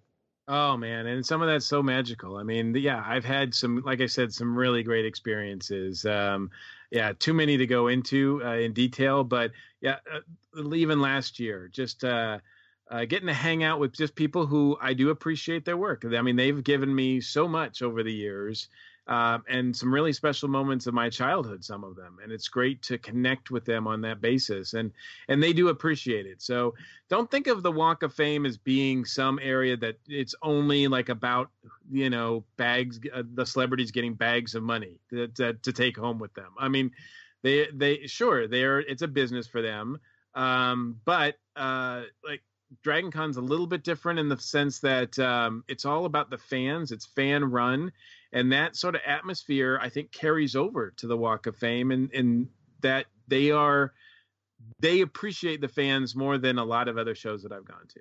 Yeah, it is, and, and it's you know each one's a little different. Some people Sure. are totally into it, Yeah. the guest point of view. Some just are doing it more, like you said, from a business point of view, and not in a negative way. It's just they're a little Right. more. Yeah, yeah. So Yeah. Every once in a while, I've had an experience that I dare call it. I won't say it's been, been rude, but it, you know, the connection wasn't there, and that it was unfortunate, and that happens. You know, you can't sort of force chemistry. You know, you can't. So, so I mean, some people are just like, here you go. You know, thanks. And, Thank you. kind- yeah, exactly. And and you know what? I mean, just as long as I got an opportunity to meet them and thank them for their what they brought to my life, that's all I'm asking. That's all I can ask. Yeah. Yeah. So, um, any other tips, real quick, or No, just as we were saying, if you're interested, ask other people, be flexible, uh, and, and in terms of doing the autographs and the at the table stuff. And but for the professional photo ops, just realize you're going to have small time windows, and you need to adhere to those. Um, that that's not a very flexible spot, so uh, make sure you match those times there so you don't miss out. And this year, I would imagine that if you want to spot uh, Kevin and you don't you miss him at a panel, he will most likely you'll be able to catch him in the Walk of Fame area, probably hanging around. There's some uh, Wynonna Earp people there this year, right? Oh goodness, yeah, we have most of the cast, absolutely. So, So I am sure you will see Kevin hanging around there as well. you know it. well, very cool, sir. And um, yeah, uh, I appreciate it again, um, all your help this year, and uh, we'll talk to you again before the con. Absolutely. Thanks, guys. It's been a blast. Absolutely. Hey everyone, now we are here talking with Michelle from Drop by Dragon Con. Hey Michelle, how are you this month? I'm doing pretty well. Hello. What are we talking about this time? We are talking about feet. Uh, your feet carry you everywhere, and you need to start taking care of your feet. I can't Um, I can't leave home without them. Seriously. Um, here's the thing, and people never really think about this. It's like we cram our feet into things that are uncomfortable. We don't necessarily put our money where the money should go into good shoes that really support your feet. You want to lose weight, you want to exercise, you want to really get out there and do stuff. You really do need to take care of your feet. Your feet have 26 bones. Some people actually have more than 26 bones. My husband is one of them. Um, a fourth of the bones, the number of the bones in your body are in your feet, which is damned amazing. You have 33 joints in your feet, and you have 100. Actually, we think there may be uh, two new ones that they're not sure about yet 100 muscles, tendons, and ligaments in your feet. So, if there is an area where something can go wrong and will go wrong, your feet, just like with your back, that's where it's going to happen. Um, a lot of people will buy a pair of tennis shoes and use them until they fall apart and then get new ones. If you are a runner, you need to seriously pay attention to your shoes. I've said this before. When you buy your shoes, get them fitted, um, or or buy some that you know will work. Go and try them on, or buy some like that you've tried before and you can order them and make sure they work for you. Buy two at a time if you can afford it. Always do that because for a runner, an average runner, I believe it's doing three miles um, at least five or six days a week, you should be switching your shoes out every 300 to 500 miles. That is three months. Some people it's earlier, some people it's a little bit after. By the time your shoes are starting to feel badly and your feet are starting to hurt, it's too late. You've already started doing some damage. Um, so you need to really stay on top of that. If you have two pairs that are the same, keep switching them out if you're a walker, this one's kind of stunning because people think walking is not as hard as running. It's still you getting out and pounding the pavement. It's 350 to 500 miles. Um, what's really interesting about that is it's still the same thing, basically three months, unless you are a low number walker, then it's six months. but I suggest doing the same thing and getting two pairs of shoes that are identical and switching them out. Sometimes um, you should actually, if you have feet that are very, very difficult, I suggest having four different pairs, two are the same, two that are the same, and switching them out. Because if you're doing um, like regular walking, don't use a, the, that shoe for when you're going out walking or running. Just don't. Um, it's it's like if you're going to put money into you'd put money into the best tires for your car well, your body is just as important as your car. It's more important because it's your damn life. So take care of it. There are other things you need to be really aware of. Every time you gain weight, you are putting so much more pressure on your feet. There's a stat, and I totally didn't write it down today, but um, like ballerinas who are usually like 100 to 120 pounds, and 120 is a high weight for a ballerina. When they're on point, it's like they have the weight of an elephant on them. So think of it this way if you gain weight, every pound you put on, you are doing that to every joint in your body, and it's not a one to one ratio. It's like a one to 100 ratio. So 10 pounds can add like you're carrying a baby animal around. Um, so your feet take so much abuse. Start really soaking them, getting go and getting a massage. Have someone work on your feet. Keep um, there's a thing you can do with keeping a good um, uh, tennis ball around to roll your feet out. Do that. You can keep a, uh, a plastic bottle with water in the fridge or freezer, and when your feet are having issues, you can roll them on the bottom.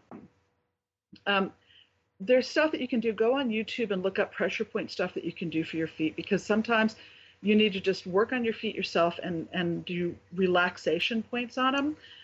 Also, inflammation. The more you walk, the more fluid you're going to be retaining in that area and the more inflammation from potential damage you're going to be doing. So, one of the things that I keep bumping into again and again is low dose aspirin, like one of them a day. It seems to actually help with the inflammation in your feet the same way it does with your heart, which actually does make sense.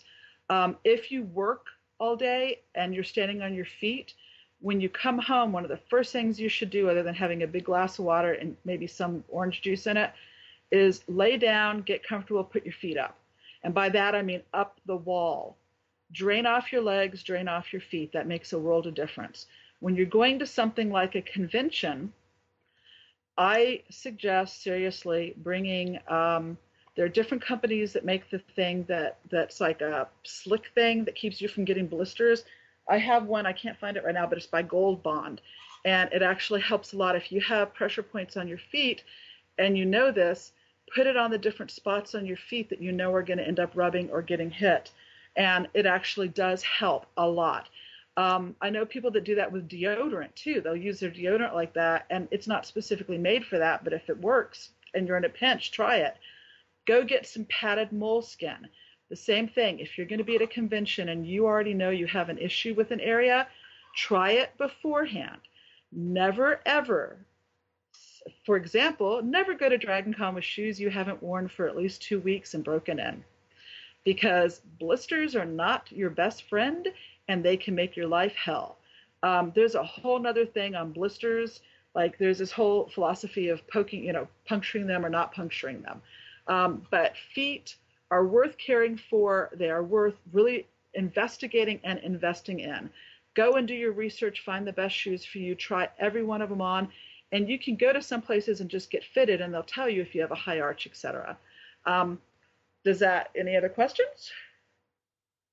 No, because you've talked about in the past how important good shoes are for exercising and for even just walking and oh, yeah. you know just general walking because if you get a blister on your foot or if you damage your heel or your arch, you're down for the count for quite some time.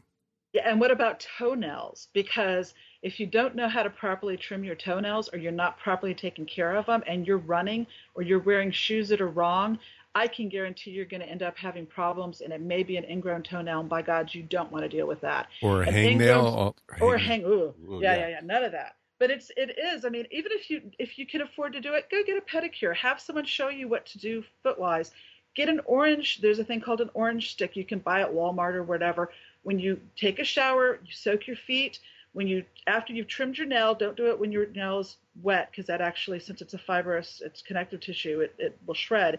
But you take cotton on the tip of the orange stick and you go when it's soft, you go underneath and you actually loosen up the area because um, a, a uh, ingrown toenail is actually as the toenail starts to curl under, often because of working out and not taking care of that area or not properly trimming your nail.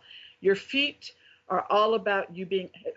Put it this way: if you've ever gone someplace and your feet have been hurting, you know how damn miserable you're going to be. Mm-hmm. It's women. We always joke it's high heels hurt and your earrings hurt. So it's like that's why you have the grimace on your face at every wedding: high heels and earrings.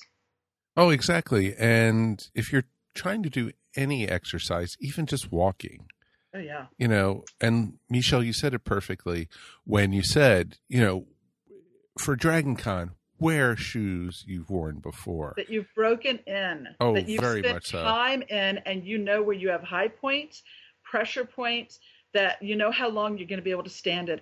I even say if you're going to be wearing a costume with really great heels or really shoes that are going to be on you for hours, go frickin' stand on the floor that's similar to the Marriott or the Hyatt. Walk a hill, get someone to go with you because you're going to have to know what you can or can't handle. And that's really important. Exactly. And ankles, hell, ankles. ankles, thighs, you know, Yes. your, you know, ankles, thighs, you know, your calves, Yeah. you, you Mhm. know, your Achilles. It's all, all that is all tied together. And, you know, you, people get Charlie horses all the time at Dragon Con from dehydration.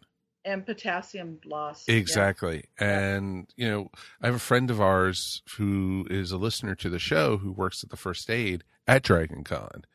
And he said foot issues are one of the major things that people come in for. because people really and truly don't think they think they're going to be able to wear the shoes no problem and it's here's the other thing if you're diabetic or if you have pre-diabetes by god take care of your feet you never well one unless it's diabetes one let's get you out there moving so you're no longer diabetic um, but never ever dismiss something that's going on with your feet because there can be something underlying it and a lot of times your feet is where it shows up first and we don't want to have any problems with that Mm-hmm. Exactly. And, you know, we want you guys help, happy and healthy at Dragon Con. Yeah, exactly. Because you should be able to enjoy it. Any other things we want to talk about before we? Yeah, you know- I'm going to mention this very quickly. Um, we had a thing on DVD, and and um, this bothers me greatly because everybody is different, and a lot of us do have science backgrounds. And if you're on Drop By, if I see something that is dangerous or potentially uh, really detrimental to your health in the long run, or just stupid, um, I'm going to call you on it. I'm not going to be rude about it. I'm going to call you on it though. So if you put something up, I'll go and research it before I say anything to you. And if I'm talking with you, um, we're going to discuss the vinegar thing. Um, there are a lot of people that do apple cider vinegar every day in the morning because uh, it's been touted to help you lose weight um, if you do it in water, etc. Well, there isn't AMA science behind it per se because the American Medical Association is not pushing this. However, Europe has done extensive studies, different countries in Europe, um, and the Middle East has actually, and even Asia, and I don't mean like Chinese medicine. There is science, a basis behind it that um, apple cider vinegar and other types of vinegar, particularly ones with the mother in it, are very beneficial for digestion, for potentially helping to remove free cholesterol from your system, the, the LDL, not the HDL, um, and other benefits, including helping the liver, because there's something that seems to work with the liver has to deal with so much stuff, including broken blood cells, i.e., um, actual blood cells. It reabsorbs it, breaks them down, and the components get reused basically. And that's part of what the liver does. Well, there's been very, very good evidence that um, apple cider vinegar and other vinegars actually help your body, your liver, in digestion and processing of these cells. And they, I would love to see what they do with like people that have um, alcohol issues. But another thing is like cayenne pepper. It it is now to the point where we have cardiologists who are telling people with certain cardiovascular issues to eat spicy foods, particularly with cayenne or even cayenne oil. Mhm, exactly, because my uncle is a naturopathic doctor, and he Yeah. is actually the one who turned me on to the apple cider vinegar because I was having some digestive issues, not because of weight loss or Right. anything.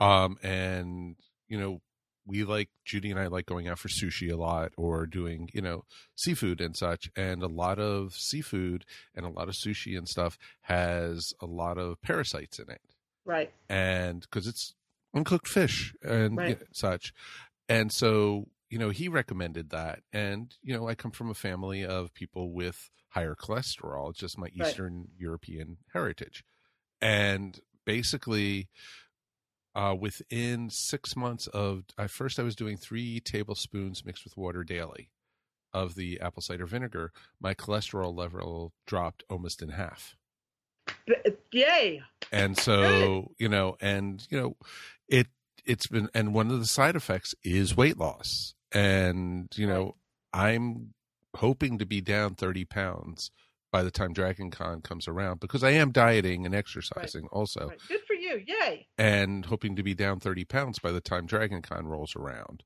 but you know also with stuff i've had i've had a couple setbacks because of family stuff Right, over the right. last couple weeks but you know it's it's true folks you know there are great things about it and the same thing what michelle was saying about cayenne pepper is the cayenne pepper helps boost your metabolism Right. and, well, and let me tell you, doctors that cardiologists, a lot of them, it, it really does depend on uh, not the age per se, but how set in their ways they are. Because a lot of doctors will go out and research stuff and talk to nutritionists. A lot of nutritionists are the ones in the forefront that are really the ones seeing the research.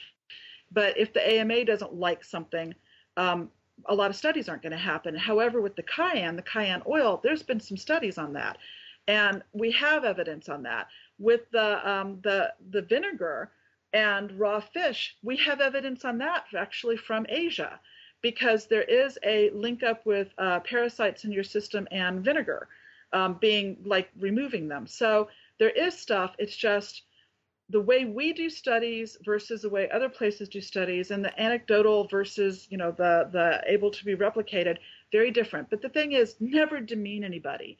And no not at all. start It's- researching it. But by god and i will say this if i see something that's stupid or potentially dangerous i'm going to call you on it. I'll be nice about it but i'm going to call you on it because that's part of my not my job but my duty to in there is to make sure everything stays level and healthy. Because that's what we want is we want anybody that's in there doing anything to be healthy as they do whatever they're doing. Exactly. Wow that's a lot to take in for such a quick Well, segment like- I know, short, short. I know we're going over, but like dark chocolate, if we now know, and a lot of doctors that deal with ulcers uh, are having their patients eat um, dark chocolate, 75% or higher, because on early onset of ulcers, there is a really good chance that you're going to heal it before they ever have to put you on medication, Mhm. before you have damage. This is important. This is something that doctors in the US are doing. This is something that Europe knew, but our doctors here are now just really, you know, acknowledging. So it's Exactly. important. well thank you michelle we do appreciate it how can folks find the group Uh, you can track me down on Facebook at Drop by DragonCon. It's the group, not the little page. If you get to the page, go track us down on the group. exactly And I vet I vet everybody, so if you don't get in right away, it's because I'm looking at you or I'm having trouble with Facebook. so you're being watched if you try to join Yes. okay we'll see you next month Thank you. Ciao. And so we draw a close to another episode of the 2017 Dragon Con Khan Report. A big thanks for everyone for joining us uh, for this episode. The band, the, the gang is back together. Um, as always, we are glad to hear from Eternal Zan, Michelle Biddix-Simmons, and Kevin Bachelder. And much thanks to our station crew. Thanks for joining us once again, Mary. Absolutely. I'll be here next month. You get a star for perfect attendance. Thanks, Mike. Awesome. Thank you, Darren. It's glad to have you back. It's wonderful to be back, sir.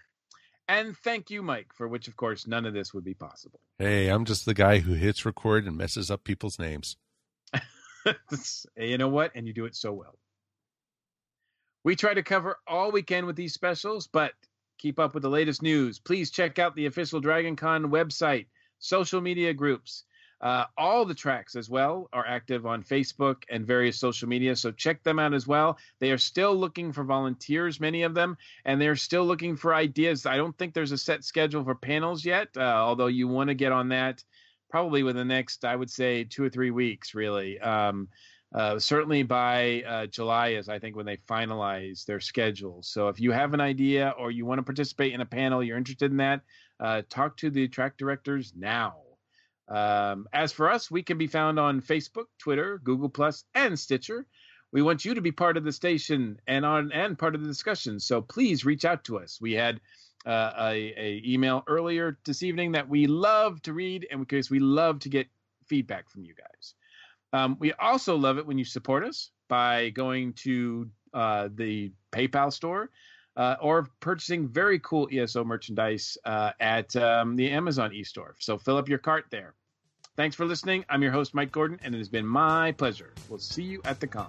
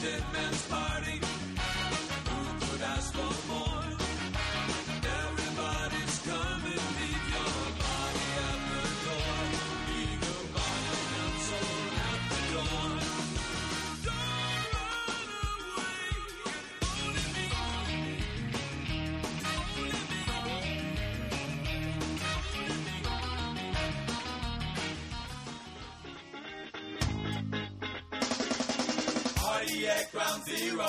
Every movie starring you. And the world will turn to flowing pink papers too.